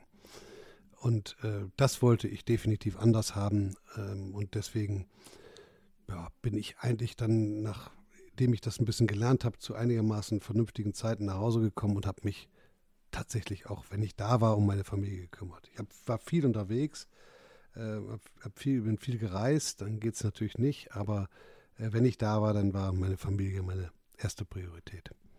Ich fand das sehr beeindruckend, als ich dich kennengelernt habe. Da warst du gerade viel in New York beschäftigt und du bist dann ja teilweise für drei, vier Tage auch mal einfach nach Hause gekommen und dann wieder zurückgeflogen, oder? Immer. Ich bin, ich bin, glaube ich, in der ganzen New York-Zeit, die war ja dann ein paar Jahre, äh, wo ich jede zweite, jede dritte Woche in New York war, ich bin immer am Wochenende nach Hause geflogen. Auch wenn ich am Montag wieder hin musste. Ich bin am Donnerstagabend in den Flieger gestiegen, war Freitagmorgen da äh, und bin dann Sonntag wieder zurück oder Montag wieder zurückgeflogen.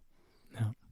Aber das war, der ganze Grund war, ich will meine Familie sehen und mit der Zeit verbringen. Ja. Ja, ich glaube, bevor wir so ein paar Fragen noch besprechen können, die die junge Leute jetzt gerade vielleicht nach dem Abi oder im Studium haben, äh, würde ich gerne noch mal so ein bisschen über die Schattenseiten äh, des Unternehmertums sprechen und jetzt gar nicht über so abstrakte Dinge wie Risiko, mhm. sondern wirklich die, die Belastung und, und den Druck, den man in so einer Verantwortungsposition hat. Den hat man jetzt sicherlich nicht nur als Selbstständiger, sondern auch als Manager in einem, in einem größeren Unternehmen. Aber ich glaube, das ist etwas, was man sich, wenn man aus der Schule kommt und dann gerade im Studium, für mich war da, hatte ich im Studium noch viel mehr Freiheiten als in der Schulzeit, was man sich überhaupt nicht vorstellen kann, wie eigentlich so ein Alltag aussieht, wenn du einen großen Laden managst, egal ob es jetzt äh, dann ein paar hundert äh, Leute sind oder auch nur zehn. Äh, wie, wie war das so für dich? Was war so dein, äh, dein, dein, wie sah so eine Woche bei dir aus und äh, wie gestresst warst du auch mit der ganzen Situation? Also, das war ja sicherlich nicht immer alles nur Sunshine and, and Rainbows, sondern Nee, das ist, äh, das stimmt schon. Also das ist natürlich eine belastende, äh, also eine Hochbelastung ist das. Also bei mir war es eben in den letzten Jahren ganz besonders dieses, diese Kombination aus Reisen ähm, und dann, wenn ich irgendwo war, dann eben sehr präsent sein. Also da war eine typische Woche. Ähm, montags morgens nach New York fliegen, dann war ich nachmittags da, bin ins Büro gegangen, habe so lange gearbeitet, wie es eben, wie ich die Augen aufhalten konnte. Ähm, bin dann mit meinen Führungsleuten da, mit den zwei, drei, die auch da waren, äh, essen gegangen. Äh, da habe ich sechs Stunden geschlafen. Dann bin ich um sechs oder noch früher wieder ins Büro gegangen, weil ich war sowieso wach wegen der Zeitverschiebung. Und äh, ja, dann habe ich so, habe ich Dienstag, Mittwoch äh, wieder so viel gearbeitet, wie es irgendwie ging. Und Donnerstag Nachmittag bin ich nach Hause geflogen. Und im Flieger hatte ich meinen man entwickelt so Routinen, also ich habe viele Routinen entwickelt. Zum Beispiel habe ich im Flieger, nur wenn es absolut nicht vermeidbar war, gearbeitet. Ich habe äh, ich meistens schon geschlafen, bevor das Ding abgehoben ist. Äh, und so habe ich dann sechs Stunden geschlafen, so, bin Freitagmorgen wieder angekommen und dann ging das ja weiter. Dann hatte ich dann ab zehn oder elf die ersten Telefonkonferenzen. Und ähm, ja, so war dann die Woche schon mit äh, viel, viel, viel Belastung ähm, aber eben auch mit viel, ja, mit viel Erfahrung und so Widerstandskraft, die man sich über die Zeit aufbaut. Schlimmer finde ich eigentlich so Phasen, wo man äh, Existenzängste hat, also wo man äh, vielleicht nachts nicht schlafen kann, weil man weiß, oh Gott, wenn ich den Auftrag jetzt nicht kriege und wenn das jetzt nicht klappt, dann habe ich echt ein Problem. Ähm, das ist, äh, das ist belastender. Zum Glück bin ich überhaupt kein Typ, der darunter sehr stark leidet also ich, solche Phasen gab es mal, aber ich würde sagen, in den 30 Jahren, weiß nicht, waren es vielleicht eine Handvoll Nächte, wo die ich mit solchen Sorgen verbracht habe.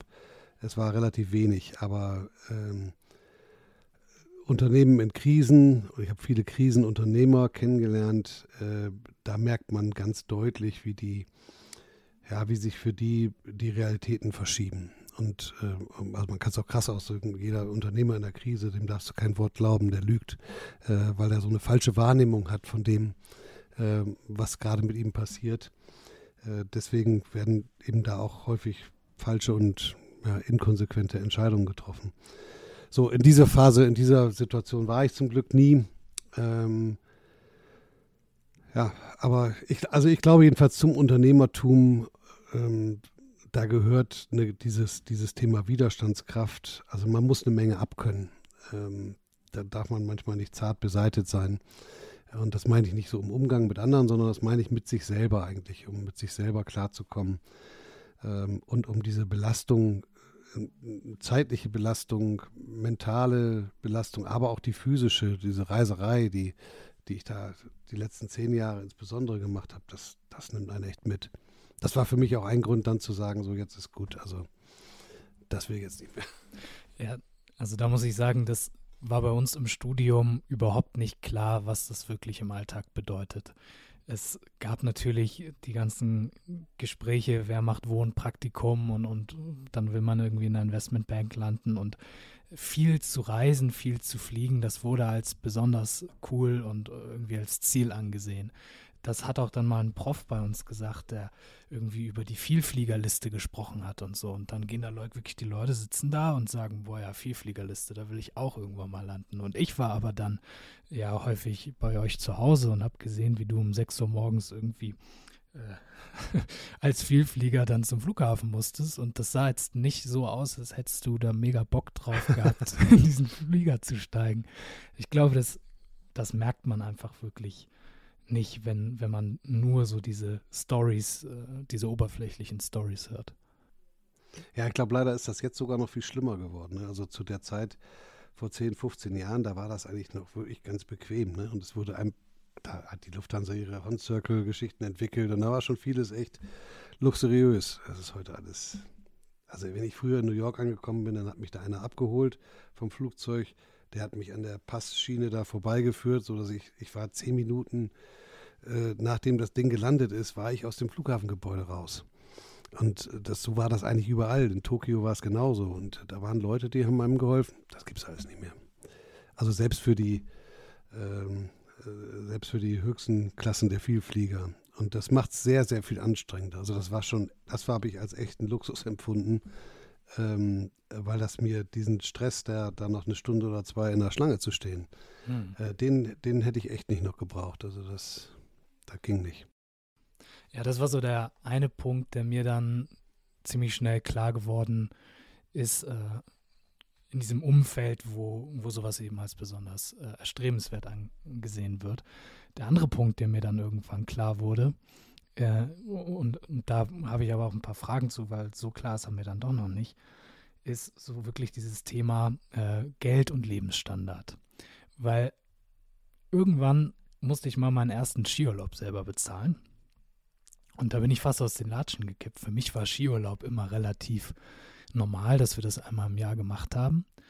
Und irgendwann habe ich mir gedacht, so, okay, meine eigenen Ziele hier zu verfolgen, das ist ja alles schön und gut, aber wenn ich irgendwann mal zwei, drei, vier, fünf Kinder haben will und dann sollen die den Sport machen können, den sie wollen, ich will in einer schönen Gegend wohnen und, und einen hohen Lebensstandard haben und eben auch in Skiurlaub fahren, äh, ich habe mich kaum getraut, die Excel-Tabelle aufzumachen, um mir mal durchzurechnen, was das überhaupt kostet. Ich meine, du brauchst das jetzt nicht über deine persönliche Situation zu sagen, aber was würdest du denn jungen Leuten, die sich so einen Lebensstandard wünschen, so als grobe Empfehlung geben? Was muss man sich denn da so vorstellen, was, was so ein Lebensstandard, wie ich ihn gerade beschrieben habe, eigentlich kostet? Ja, ich glaube mal, die, die, erste Berührungspille, die ich dir geben kann, ist, dass man das Geld ja, das ist ja anders als bei so einer Investition, wo man ein Haus baut und da muss man sofort die Millionen auf den Tisch legen und dann geht's los. Äh, das ist ja so, dass man da reinwächst. Ähm, und äh, man, so wie du jetzt anfängst mit zu zweit zu, zusammen zu wohnen, eine Wohnung sich zu teilen und dann kommen da vielleicht irgendwann Kinder dazu, dann will man die Wohnung selber besitzen und äh, dann will man in Urlaub fahren mit den Kindern und dann brauchen die, braucht man ein größeres Auto und äh, dann braucht man nicht einen, sondern zwei Kinderwagen, weil man braucht den Jogger, mit dem man auch noch joggen gehen kann und so. Also das, äh, die, die Kosten steigen eigentlich kontinuierlich. Und ähm, also ich für mich habe mich ein paar Mal in meinem Leben habe ich dann auch so eine Art Kassensturz gemacht und äh, ich zu meiner Frau habe gesagt, Kerstin, das geht so nicht. Wir müssen jetzt mal langsam Spaßbremse. Also da, so können wir nicht arbeiten. Das hat leider zu nichts geführt. äh, so dass ich dann kurze Zeit später die nächste Erkenntniswelle hatte und habe gesagt, es liegt nicht an den Ausgaben, es liegt am Einkommen. Daran musst du arbeiten. und das ist sehr beruhigend. Dann habe ich versucht, an der Stelle äh, die Sache zu optimieren. Ähm, und nein, das, das ist so ein bisschen spaßig, aber das ist schon auch ernst, weil als Unternehmer, glaube ich, und wenn man diesen, damit verbindet man ja auch, man will, also ich wollte es jedenfalls immer auch einen besonderen Lebensstil meiner Familie bieten und auch selber haben. Ähm, und das heißt aber auch, dass ich echt mich nicht mit äh, 3,50 Euro zufrieden geben darf, sondern ich muss auch echt überlegen, wie kann ich das hinkriegen? Wie ist es, wie ist es meine Dienstleistung wert? Ähm, und ich habe am Ende, als ich aufgehört habe, meine letzten Tagessätze in den letzten Jahren, die waren eben äh, schon nahe des fünfstelligen Bereiches. Und das ist dann, da muss man auch was Vernünftiges für bieten und leisten, sonst bezahlt das keiner. Aber äh, das ermöglicht einem auf der Einkommensseite, äh, glaube ich, muss man arbeiten. Die Kostenseite muss man natürlich irgendwie im Griff haben und immer anpassen über die Zeit. Äh, aber am Ende des Tages muss man den Anspruch als Unternehmer haben, Mensch, ich will hier Geld verdienen und ich will richtig Geld verdienen. Das, sonst, warum soll ich sonst diesen ganzen Dudelut machen? Also für Stolz sein ist es gut, das muss man haben, dafür muss man es letztendlich machen, aber es muss auch was dabei rumkommen. Ja. Ja, und deswegen ist das so meine erste banale Erkenntnis. Äh, die andere ist, was kann man machen? Ähm, also ich habe relativ viel relativ früh angefangen, ein paar Absicherungen äh, vorzunehmen, so was wie Berufsunfähigkeit. Äh, das war mir wichtig, weil das Schlimmste, was mir hätte passieren können mit fünf Kindern und dem ganzen Kladderadatsch war, nicht mehr arbeitsfähig zu sein. Da musste ich mich irgendwie absichern. Ich habe damals, weiß nicht, ob das heute noch attraktiv ist, habe einiges in Lebensversicherungen investiert, insbesondere auch um, zur Absicherung meiner Familie, wenn mir mal irgendwas passiert, in Risikolebensversicherungen äh, die geleistet hätten, wenn ich eben nicht mehr fürs Einkommen hätte gerade stehen können. So, also so ein paar Absicherungsthemen muss man machen und tja, und ansonsten glaube ich, bei mir war es jedenfalls so, da bin ich vielleicht ein besonders optimistischer Mensch, aber ich habe immer auch dann geglaubt, dass die positive Entwicklung weitergeht. Und das hat dazu geführt, äh, dass ich tatsächlich manchmal schon das Geld von morgen heute ausgegeben habe, ähm, in, in, irgendwas, in Urlaub oder in irgendwas gesteckt habe, was ich dann hinterher erst möglichst schnell und möglichst kurzer Abfolge verdienen musste. Aber das war so im Grundvertrauen darauf, schlechter wird es nimmer. und wenn du vielleicht jetzt mal jungen Leuten Orientierung geben kannst, so was ein gewisser Lebensstandard ungefähr kostet. Ich meine, du hast gesagt, das baut sich, äh, baut sich auf. Ähm, dann kann man das ja auch langfristig sehen. Wenn ich jetzt mit 20 vielleicht mich dafür gerade entscheide, wo ich studiere und sage, diesen Lebensstandard, den, den setze ich mir aber als Ziel. Wo muss man denn da ungefähr sich einordnen äh, von der Zielsetzung her? Ach, das fällt mir echt schwer. Ich habe das mal mit meinem Sohn ähm, besprochen äh, weil ich ihm gesagt habe, Mensch, so wie du lebst in Berlin, und der hat ein Auto, das bezahle ich, der hat ein Handy, das bezahle ich, der hat eine Uni, die bezahle ich, ähm, der verdient nebenbei noch Geld, ähm, weil er selber arbeitet und so. Und das, was er von mir kriegt, das ist natürlich unversteuert. Ähm, aber wir sind darauf gekommen, äh, dass in der, in der Summe der Dinge, die er da so macht, müsste er 5000 Euro brutto verdienen, um den gleichen Lebensstandard zu haben, den er jetzt als Student da hat. Weil der, der lebt echt nicht schlecht. Ja, das, das muss ich schon sagen. Der hat es schon gut. Äh, der fährt in Urlaub und macht alle möglichen Sachen. Das ist auch in Ordnung. Aber wenn du das mal als Maßstab nimmst und der ist alleine und jetzt bist du vielleicht in einer Partnerschaft und äh, willst anfangen, ähm, ein bisschen Eigentum aufzubauen oder so etwas, dann wirst du schon schnell dahin kommen, dass du ein fünfstellige, äh, fünfstelliges Einkommen brauchst äh, monatlich, um das alles mit einigermaßen Flexibilität und Freiheit führen zu können. Man kann auch mit viel weniger leben, Till, ja, aber ähm, ich glaube, dass man eigentlich relativ schnell dahin kommen muss. Ja, genau, die, dieses schnell dahin kommen, das finde ich so einen spannenden Punkt, weil wenn man nämlich sagt, okay, äh, wir nehmen jetzt mal eine, eine hohe Summe, ich, ich brauche für meinen Lebensstandard 300.000 Euro Jahresgehalt mit Familie dann, um das leisten zu können, nehmen wir einfach mal diese Summe. Und ähm, wenn ich dann jetzt aber sage, ich möchte gleichzeitig die Möglichkeit haben, meine, meine unternehmerische Kreativität auszuleben und eine gewisse Freiheit, auch Entscheidungsfreiheit und Unabhängigkeit zu haben, dann gibt es auf der anderen Seite diesen Risikoaspekt, wo du sagst, hm, also wenn ich jetzt drei, vier, fünf Kinder habe, dann finde ich das jetzt schon irgendwie doof, wenn das ganz unsicher ist, was so Einkommen und, und auch, auch Zukunftsplanung macht. Dann, dann habe ich ja eigentlich nur von sag ich mal, 20 bis Mitte 30, wo ich an einen Punkt gekommen sein muss, dass äh, das mit meiner unternehmerischen Tätigkeit, die muss ich erstmal starten, aber dass ich auch dahin komme, dass, dass die irgendwie so, ich sag mal, Früchte trägt oder zumindest äh, eine gute Aussicht hat. Du kannst jetzt auch sagen, das ist alles Quatsch. Was mir daran immer nur klar wird, ist, dass, glaube ich, viele Leute mit Anfang 20 kein Gefühl dafür haben, wie kurz eigentlich die Zeit ist, bis man auf einmal Verantwortung für andere Menschen übernimmt. Und ja. was das dann bedeutet. Ja, das stimmt. Und wenn sie es dann äh, erfahren, äh, dann sind sie ganz überrascht. Also ich habe hab das sehr oft erlebt äh, bei Mitarbeitern, die wo beide gearbeitet haben und beide Geld verdient haben, also so typische Double Income, No Kids äh, Situation, denen ging es bombig. Die hatten eine tolle, die hatten ein tolles Leben. So, jetzt äh, soll eine Familie her und ein Kind. Ähm, es fällt ein Einkommen weg. Und, und gleichzeitig steigt das, äh, steigt das, die Risiko-Awareness, also die, und, und sie wollen das Risiko irgendwie wegkriegen. Äh, und da habe ich so oft erlebt, dass, in, dass Mitarbeiter dann gekündigt haben und haben gesagt, ich gehe jetzt doch lieber in die Industrie, in irgendeinen Linienjob. Das erscheint mir sicherer. Ähm, da bin ich nicht so. Wir haben natürlich hohe variable Vergütungen gehabt. Da bin ich nicht so abhängig von. Äh, besseres Fixum, insgesamt nicht mehr, aber so. Und dann sind sie da versauert, so ungefähr. Ähm, äh, weil sie, ja, also aus meiner Sicht eine falsche Entscheidung getroffen haben, aber das ist ja nur meine persönliche Meinung.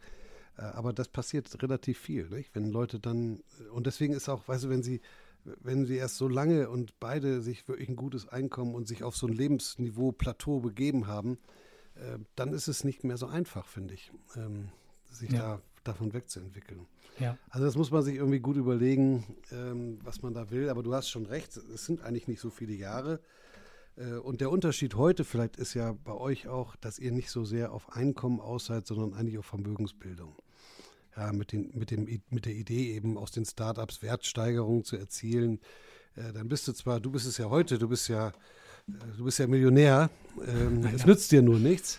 Ja, du bist vielfacher Millionär. Ja, das ähm, sollte ich lieber nicht ausgeben. Ja, Vermögensmillionär bist du. Es wird aber kaum einer beleihen. Ähm, und du hast das Geld auch nicht auf dem Konto. Und äh, so, jetzt ist es super. Das ist ja auch das, eigentlich das Wichtigste, Vermögen aufzubauen.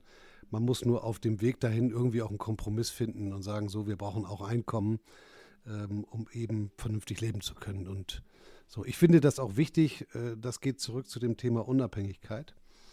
Äh, weil wenn man diese, diese Sorge, diese Last los ist, dann kann man unabhängige Entscheidungen treffen. Deswegen bin ich immer dafür, bei Startups, wenn sie denn in einer guten Phase sind, äh, den, den, den Leuten auch ein vernünftiges Einkommen zu ermöglichen, ähm, weil es sie freier macht. Ich glaube nicht, dass es ihnen wirklich Ehrgeiz oder sonst irgendetwas nimmt, ähm, aber es befreit sie von einer Last. Weil wenn du dann hingehen musst und überlegen musst, ah, den Kindergartenplatz, äh, der ist ganz schön teuer, dann machen wir lieber, fahren wir lieber zehn Minuten weiter und da ist ein bisschen billiger oder so. Äh, das ist eine scheiß Fragestellung. Hm. Ja. Ja, diese, diese Dringlichkeit, die du da beschreibst, die ist, glaube ich, vielen, äh, vielen Menschen in meiner Generation gar nicht bewusst. Und ich denke, das ist auch vielleicht ein Unterschied äh, im Vergleich zu anderen Generationen. Also ich weiß es von meinem Großvater, der war in meinem Alter oder jetzt gerade nicht mehr, aber dann im Krieg. Und dann war der Krieg fertig und dann hat es die Wahl äh, Maler, Tischler, Dachdecker, um beim Wiederaufbau zu helfen. Und da dann sich rauszuarbeiten, ne, diese, dieser Drive, der dadurch entsteht, das war für mich immer ein großes Vorbild. Ich weiß nicht, wie es in deiner Generation generell ist. Ich habe das Gefühl, du hattest auf jeden Fall äh, auch einen, einen ähnlichen Drive. Aber ich sehe das bei meiner Generation gerade, dass du ja eigentlich gar kein Problem damit hast, ich sag mal, Zeit zu verschwenden. Also so ausschlafen, viel Fernsehen, Netflix, das sind so die kleineren Symptome, aber auch auf einer größeren Ebene. Du machst irgendwie Abi, dann machst du noch mal ein Gap Year, dann studierst du drei Jahre, machst ein Gap Year, dann studierst du noch mal zwei Jahre, machst ein Gap Year. Und irgendwann bist du Ende 20, statistisch gesehen hast du nur noch drei Jahre, bis du eine Familie gründest. Aber bist du auf diesem Trip, dass du dich ja noch selbst verwirklichen willst, alle Zeit der Welt hast und natürlich auch einen Job machst, der dir Spaß macht und, und, und, und. Ich habe das Gefühl, da gehen gerade ganz, ganz viele Dinge äh, nicht auf und irgendwie äh, trauen sich viele Menschen in meinem Alter gerade gar nicht so diese Freiheit zu nutzen. Und ich könnte mir vorstellen, dass das was damit zu tun hat, dass diese Dringlichkeit einfach nicht bewusst ist. Ja. Ja, es ist so ein bisschen, es ist natürlich ein totales Luxusproblem, nicht? Äh, und das Luxusproblem besteht darin, äh, dass ihr zu viele Optionen habt ähm, und die alle realistisch möglich sind. Die sind möglich und machbar, auch natürlich, weil meine Generation sie bezahlt, äh, wenn es um Gap-Jahre und lange, langjährige Studienzeiten geht. Äh, das sehe ich auch, aber wenn ich an meine Kinder denke, äh, dann habe ich an keiner Stelle den Eindruck, dass das irgendwie ausgenutzt wird, sondern ähm, eigentlich komisch, nicht? Äh, mich haben häufig schon Menschen gefragt, die sagen, Mensch, äh, du verwöhnst aber deine Familie und deine Kinder und so. Äh, meinst, meinst du denn, die können, die würden das, die würden selber irgendwie auch ehrgeizig sein? So, und ich habe immer gesagt, naja, also bei mir war es auch nicht anders. Ich bin auch in einem sehr wohlhabenden Unternehmen und äh, Haushalt, Familie aufgewachsen. Das hat mein Vater wirklich von nichts aufgebaut, aber es ging uns dann ja wirklich sehr, sehr gut. Und ähm, das hat keinem, das hat meinem Ehrgeiz, selber was zu erreichen, keinen Abbruch getan. Und das, das glaube ich, und das, das sehe ich auch bei vielen Unternehmerkindern, die haben trotzdem dieses, diesen, diesen Drive in sich, was aus sich zu machen und die Optionen so zu wählen, äh, dass sie irgendwie zu einem Ziel führen in, in angemessener Zeit. Ich, ja, es gibt zu viele Optionen und, ähm, und ich glaube, für Frauen ist es noch, ist es noch schwieriger. Äh, ich, Frauen haben da noch ein viel größeres Problem, äh, weil sie eben dieses Thema Kinder kriegen und während, wenigstens während der Zeit eine Auszeit nehmen. Ähm, das, das kann Karrierepunkte kosten oder eine Selbstständigkeit schwieriger machen. Die haben es noch schwerer, muss man echt sagen. Aber es ist und bleibt ein Luxusproblem. Ähm, und äh, tja, das, wenn, man, wenn man was aus sich machen will, äh, dann muss man das irgendwie in den Griff kriegen. das stimmt. Wenn, wenn man das jetzt hört und sagt, oh Gott, ja, dann, dann beeile ich mich jetzt mal, dann halte ich mich jetzt mal ran, dann muss man ja als nächstes ein paar Entscheidungen treffen. Und äh, vielleicht fangen wir da mal ganz vorne an. Du hast schon gesagt, beim Studium hast du dir jetzt äh, nicht super viele Gedanken gemacht. Hm, würdest du, wenn dich jetzt jemand fragt, was soll ich studieren? Also das sind ja so die typischen, Prakt äh, typischen äh, Fragen, die dann kommen. Ja, was soll ich studieren? Was soll ich für Praktika machen? Was brauche ich für Berufserfahrung und so weiter? Und natürlich kann man immer sagen, äh, das ist alles Quatsch. Du musst es am Ende Learning by Doing sowieso selber machen.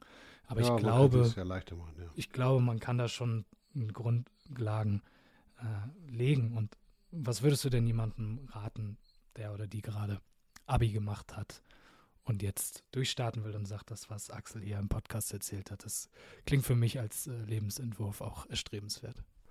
Ja, ich würde vielleicht, ähm, also ich erlebe das häufig bei vielen jungen Menschen, mit denen ich so spreche, dass sie so das Thema Berufswahl, das haben die noch nicht so richtig klar nach dem, die wissen nicht so richtig, wo die Reise hingehen soll nach dem Abitur.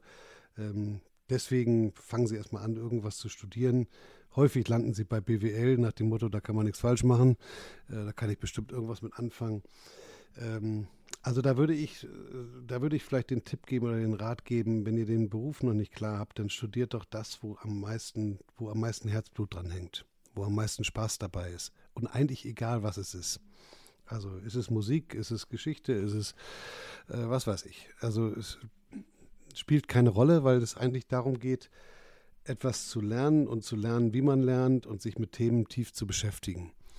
Und ähm, ich meine, ehrlich gesagt, was ist BWL? Also das kann man auch in zwei Wochenendkursen lernen, so ungefähr. Also es ist jetzt wirklich keine bahnbrechende Wissenschaft in dem Maße, in dem wir es in aller Regel brauchen. Ja, da, das ist, da auch Wissenschaftler gibt, das streite ich nicht ab, aber ja, das ist, glaube ich, ein bisschen anders. Da gibt es andere äh, naturwissenschaftliche äh, Fächer, wo es ganz anders zugeht. So, aber mein erster Tipp wäre im ersten, im Bachelorstudiengang das machen, was, wo einem das Herz dran hängt, was, wo, wo, wo man richtig Lust zu hat, was einen interessiert. Ähm, und dann ähm, würde ich parallel wirklich versuchen, ein bisschen praktische Erfahrungen zu sammeln, Praktika zu machen, irgendwo reinzuschnuppern, ähm, weil das alles dient dazu, äh, letztendlich rauszufinden, Mensch, was will ich denn eigentlich machen aus meinem Leben, beruflichem Leben. So, und dann kann man ähm, einen Masterstudiengang äh, eigentlich eher daran ausrichten, was, der, was das berufliche Ziel sein soll. Das, dass das nicht in allen Fällen so ideal geht, weiß ich auch, aber äh, trotzdem, das wäre, so würde ich es heute machen. Also ich, wenn ich heute nochmal die Wahl hätte, würde ich Geschichte studieren, weil das hat mich, Geschichte und Politik, das hat mich wahnsinnig interessiert. Äh, und dann würde ich irgendwie ein, ein MBA oben draufsetzen oder etwas, weil mir das auch das bisschen betriebswirtschaftliche Gerüst geben würde, was, was ich glaube zu brauchen. Und nebenbei die Augen offen halten nach Chancen, die sich hier geben. Genau. Ja, und also ein bisschen mehr vielleicht machen. Also Chancen muss man, glaube ich, schon bewusst suchen. Ähm, Und da muss man sich in verschiedene Dinge reinbegeben, ja, wo man auch nicht genau weiß. Und wenn ich jetzt vor der Entscheidung stehe, entweder ein, ein längeres Praktikum zu machen oder auch erstmal woanders äh, einzusteigen, also zu arbeiten, wonach, nach welchen Kriterien sollte ich mich denn da richten? Ich denke, häufig wird sich nach, danach gerichtet, was im Lebenslauf am besten aussieht. Es würde mich jetzt wundern, wenn, wenn das dein Tipp wäre. Aber was, woran erkenne ich denn jetzt, äh, ob ein Unternehmen oder was auch immer da jetzt für mich eine wertvolle Erfahrung bieten kann? Ja, also äh, wie gesagt, wieder ganz individuell, aber ich würde es so machen, ich würde sagen, sind da die Menschen, ist mein Chef, meine Chefs, die mit mir zusammenarbeiten, sind das die, von denen ich richtig was lernen kann, äh, die mich weiterbringen. Das wäre für mich das Allerwichtigste. Und äh, wenn das ein Ja ist, dann ist die Firma und so, nicht so fürchterlich wichtig. Ja, also ob die Smoothies verkaufen oder Software, ist dann egal für die Erfahrung. Ja, ganz egal. Wenn da richtig gute Typen sind, von denen ich was lernen kann und mir vorstellen kann, so, da kann ich zwei, drei Jahre bleiben, um das auszusaugen und abzusaugen. Mit dem Ziel, was ich, ich, ich argumentiere immer vor dem Ziel, äh, letztendlich eine unternehmerische Tätigkeit aufzunehmen. Wenn ich natürlich ganz was anderes will, dann, wenn ich Beamter werden will, Klar. dann muss ich was anderes machen.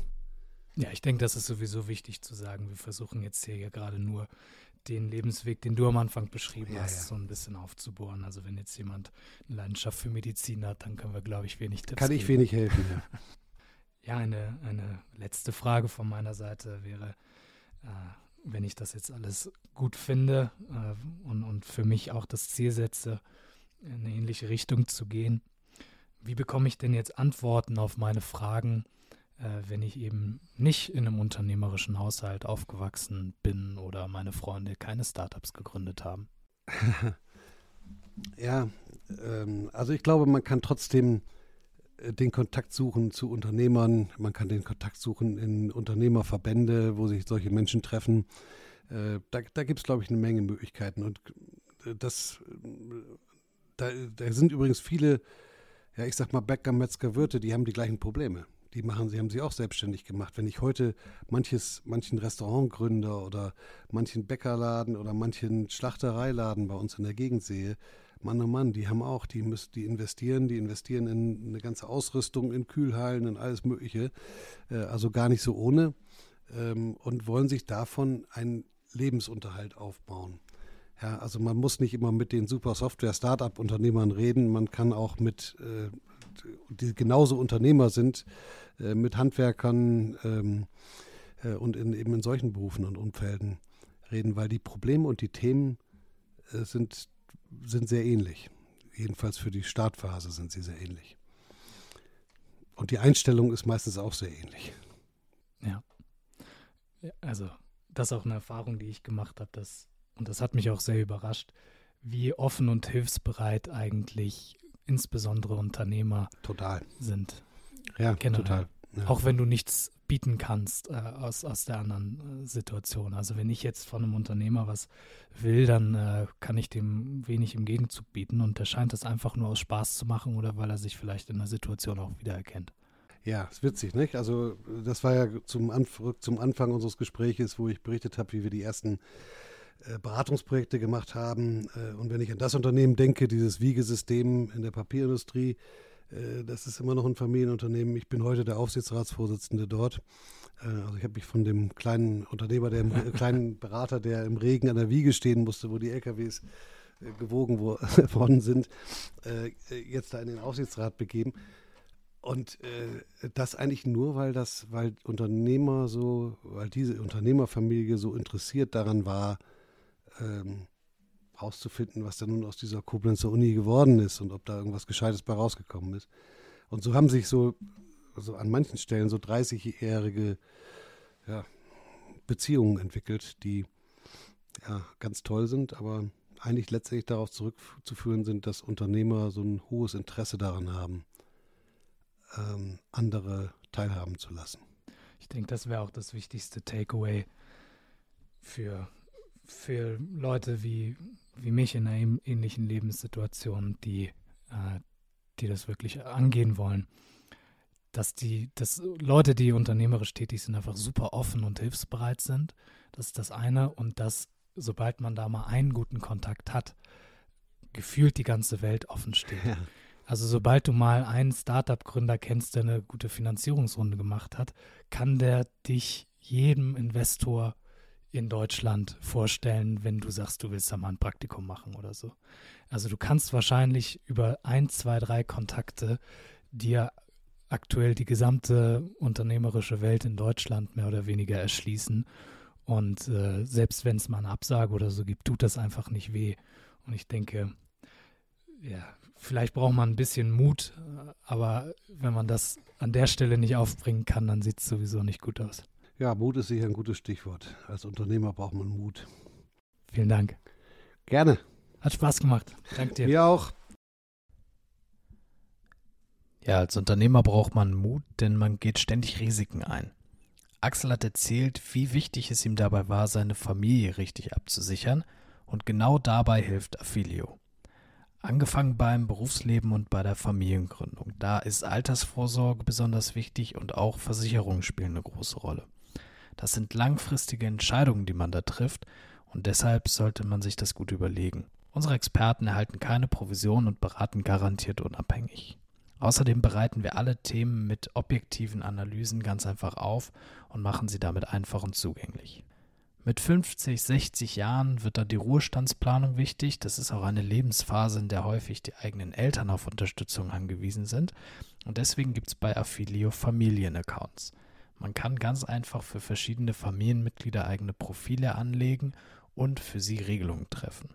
Zum Beispiel Dokumente wie die Patientenverfügung und die Vorsorgevollmacht erstellen. Die Vollmacht ist besonders wichtig, ohne die sind Angehörige im Ernstfall wirklich aufgeschmissen. Wenn man sie bei uns erstellt, wird sie auch beim zentralen Vorsorgeregister der Bundesnotarkammer registriert und man erhält eine Notfallkarte mit Abrufcode, sodass im Notfall direkt digital auf die Dokumente zugegriffen werden kann. Außerdem helfen wir bei einem Pflegefall in der Familie.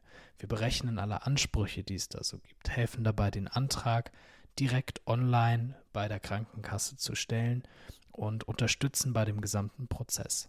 Anschließend kann man über uns Unterstützung wie Pflegehilfsmittel, Treppenlift, Badumbau, Hausnotruf und viele weitere Services bekommen. Für die Unterstützung im Todesfall arbeiten wir gerade an einem digitalen Archiv, einer Art Nachlassverzeichnis, mit der man alle wichtigen Informationen für die Angehörigen aufbereiten kann. Informationen zu Bankkonten, Versicherungen, Verträgen, wichtigen Dokumenten, aber auch digitale Accounts, an die man häufig in einem Todesfall nur ganz, ganz schwer rankommt. All diese Informationen können dann aufbereitet und mit der Familie geteilt werden. Das ist in den nächsten Wochen für alle verfügbar. Für einige dieser Services wird die Affiliate Plus Mitgliedschaft benötigt. Die kostet 48 Euro im Jahr und kann für die ganze Familie genutzt werden. Das lohnt sich also wirklich. Bei Fragen helfen unsere Experten vom Concierge Service gerne jederzeit persönlich weiter. All diese Themen sind sehr wichtig und betreffen die ganze Familie. Deswegen, wenn du das hier hörst, schnapp dir direkt mal deine Familie und setz dich mal eine Stunde am Wochenende hin. Schau einfach mal, was es bei Affilio für euch zu regeln gibt und am Ende werdet ihr euch gut fühlen, dass ihr alles im Griff habt. Wenn ihr uns darüber hinaus unterstützen wollt, könnt ihr gerne diesen Podcast teilen. Wir haben auch einen Newsletter, damit bleibt ihr immer auf dem Laufenden. Und äh, bei Feedback zu dieser Folge, da könnt ihr mir gerne per E-Mail schreiben an till.affilio.de. In der nächsten Folge wird es sehr spannend. Da kommt Professor Thomas Schwarz. Er ist katholischer Priester, Professor für Wirtschaftsethik an der Uni Augsburg, Spiegel-Bestseller-Autor und er hat eine Fernsehsendung zusammen mit Harald Lesch. Hauptberuflich, als wäre das nicht genug, ist er Geschäftsführer von Renovabis, einem katholischen Hilfswerk für Osteuropa. Das ist also ein brandaktuelles Thema. Bis zum nächsten Mal.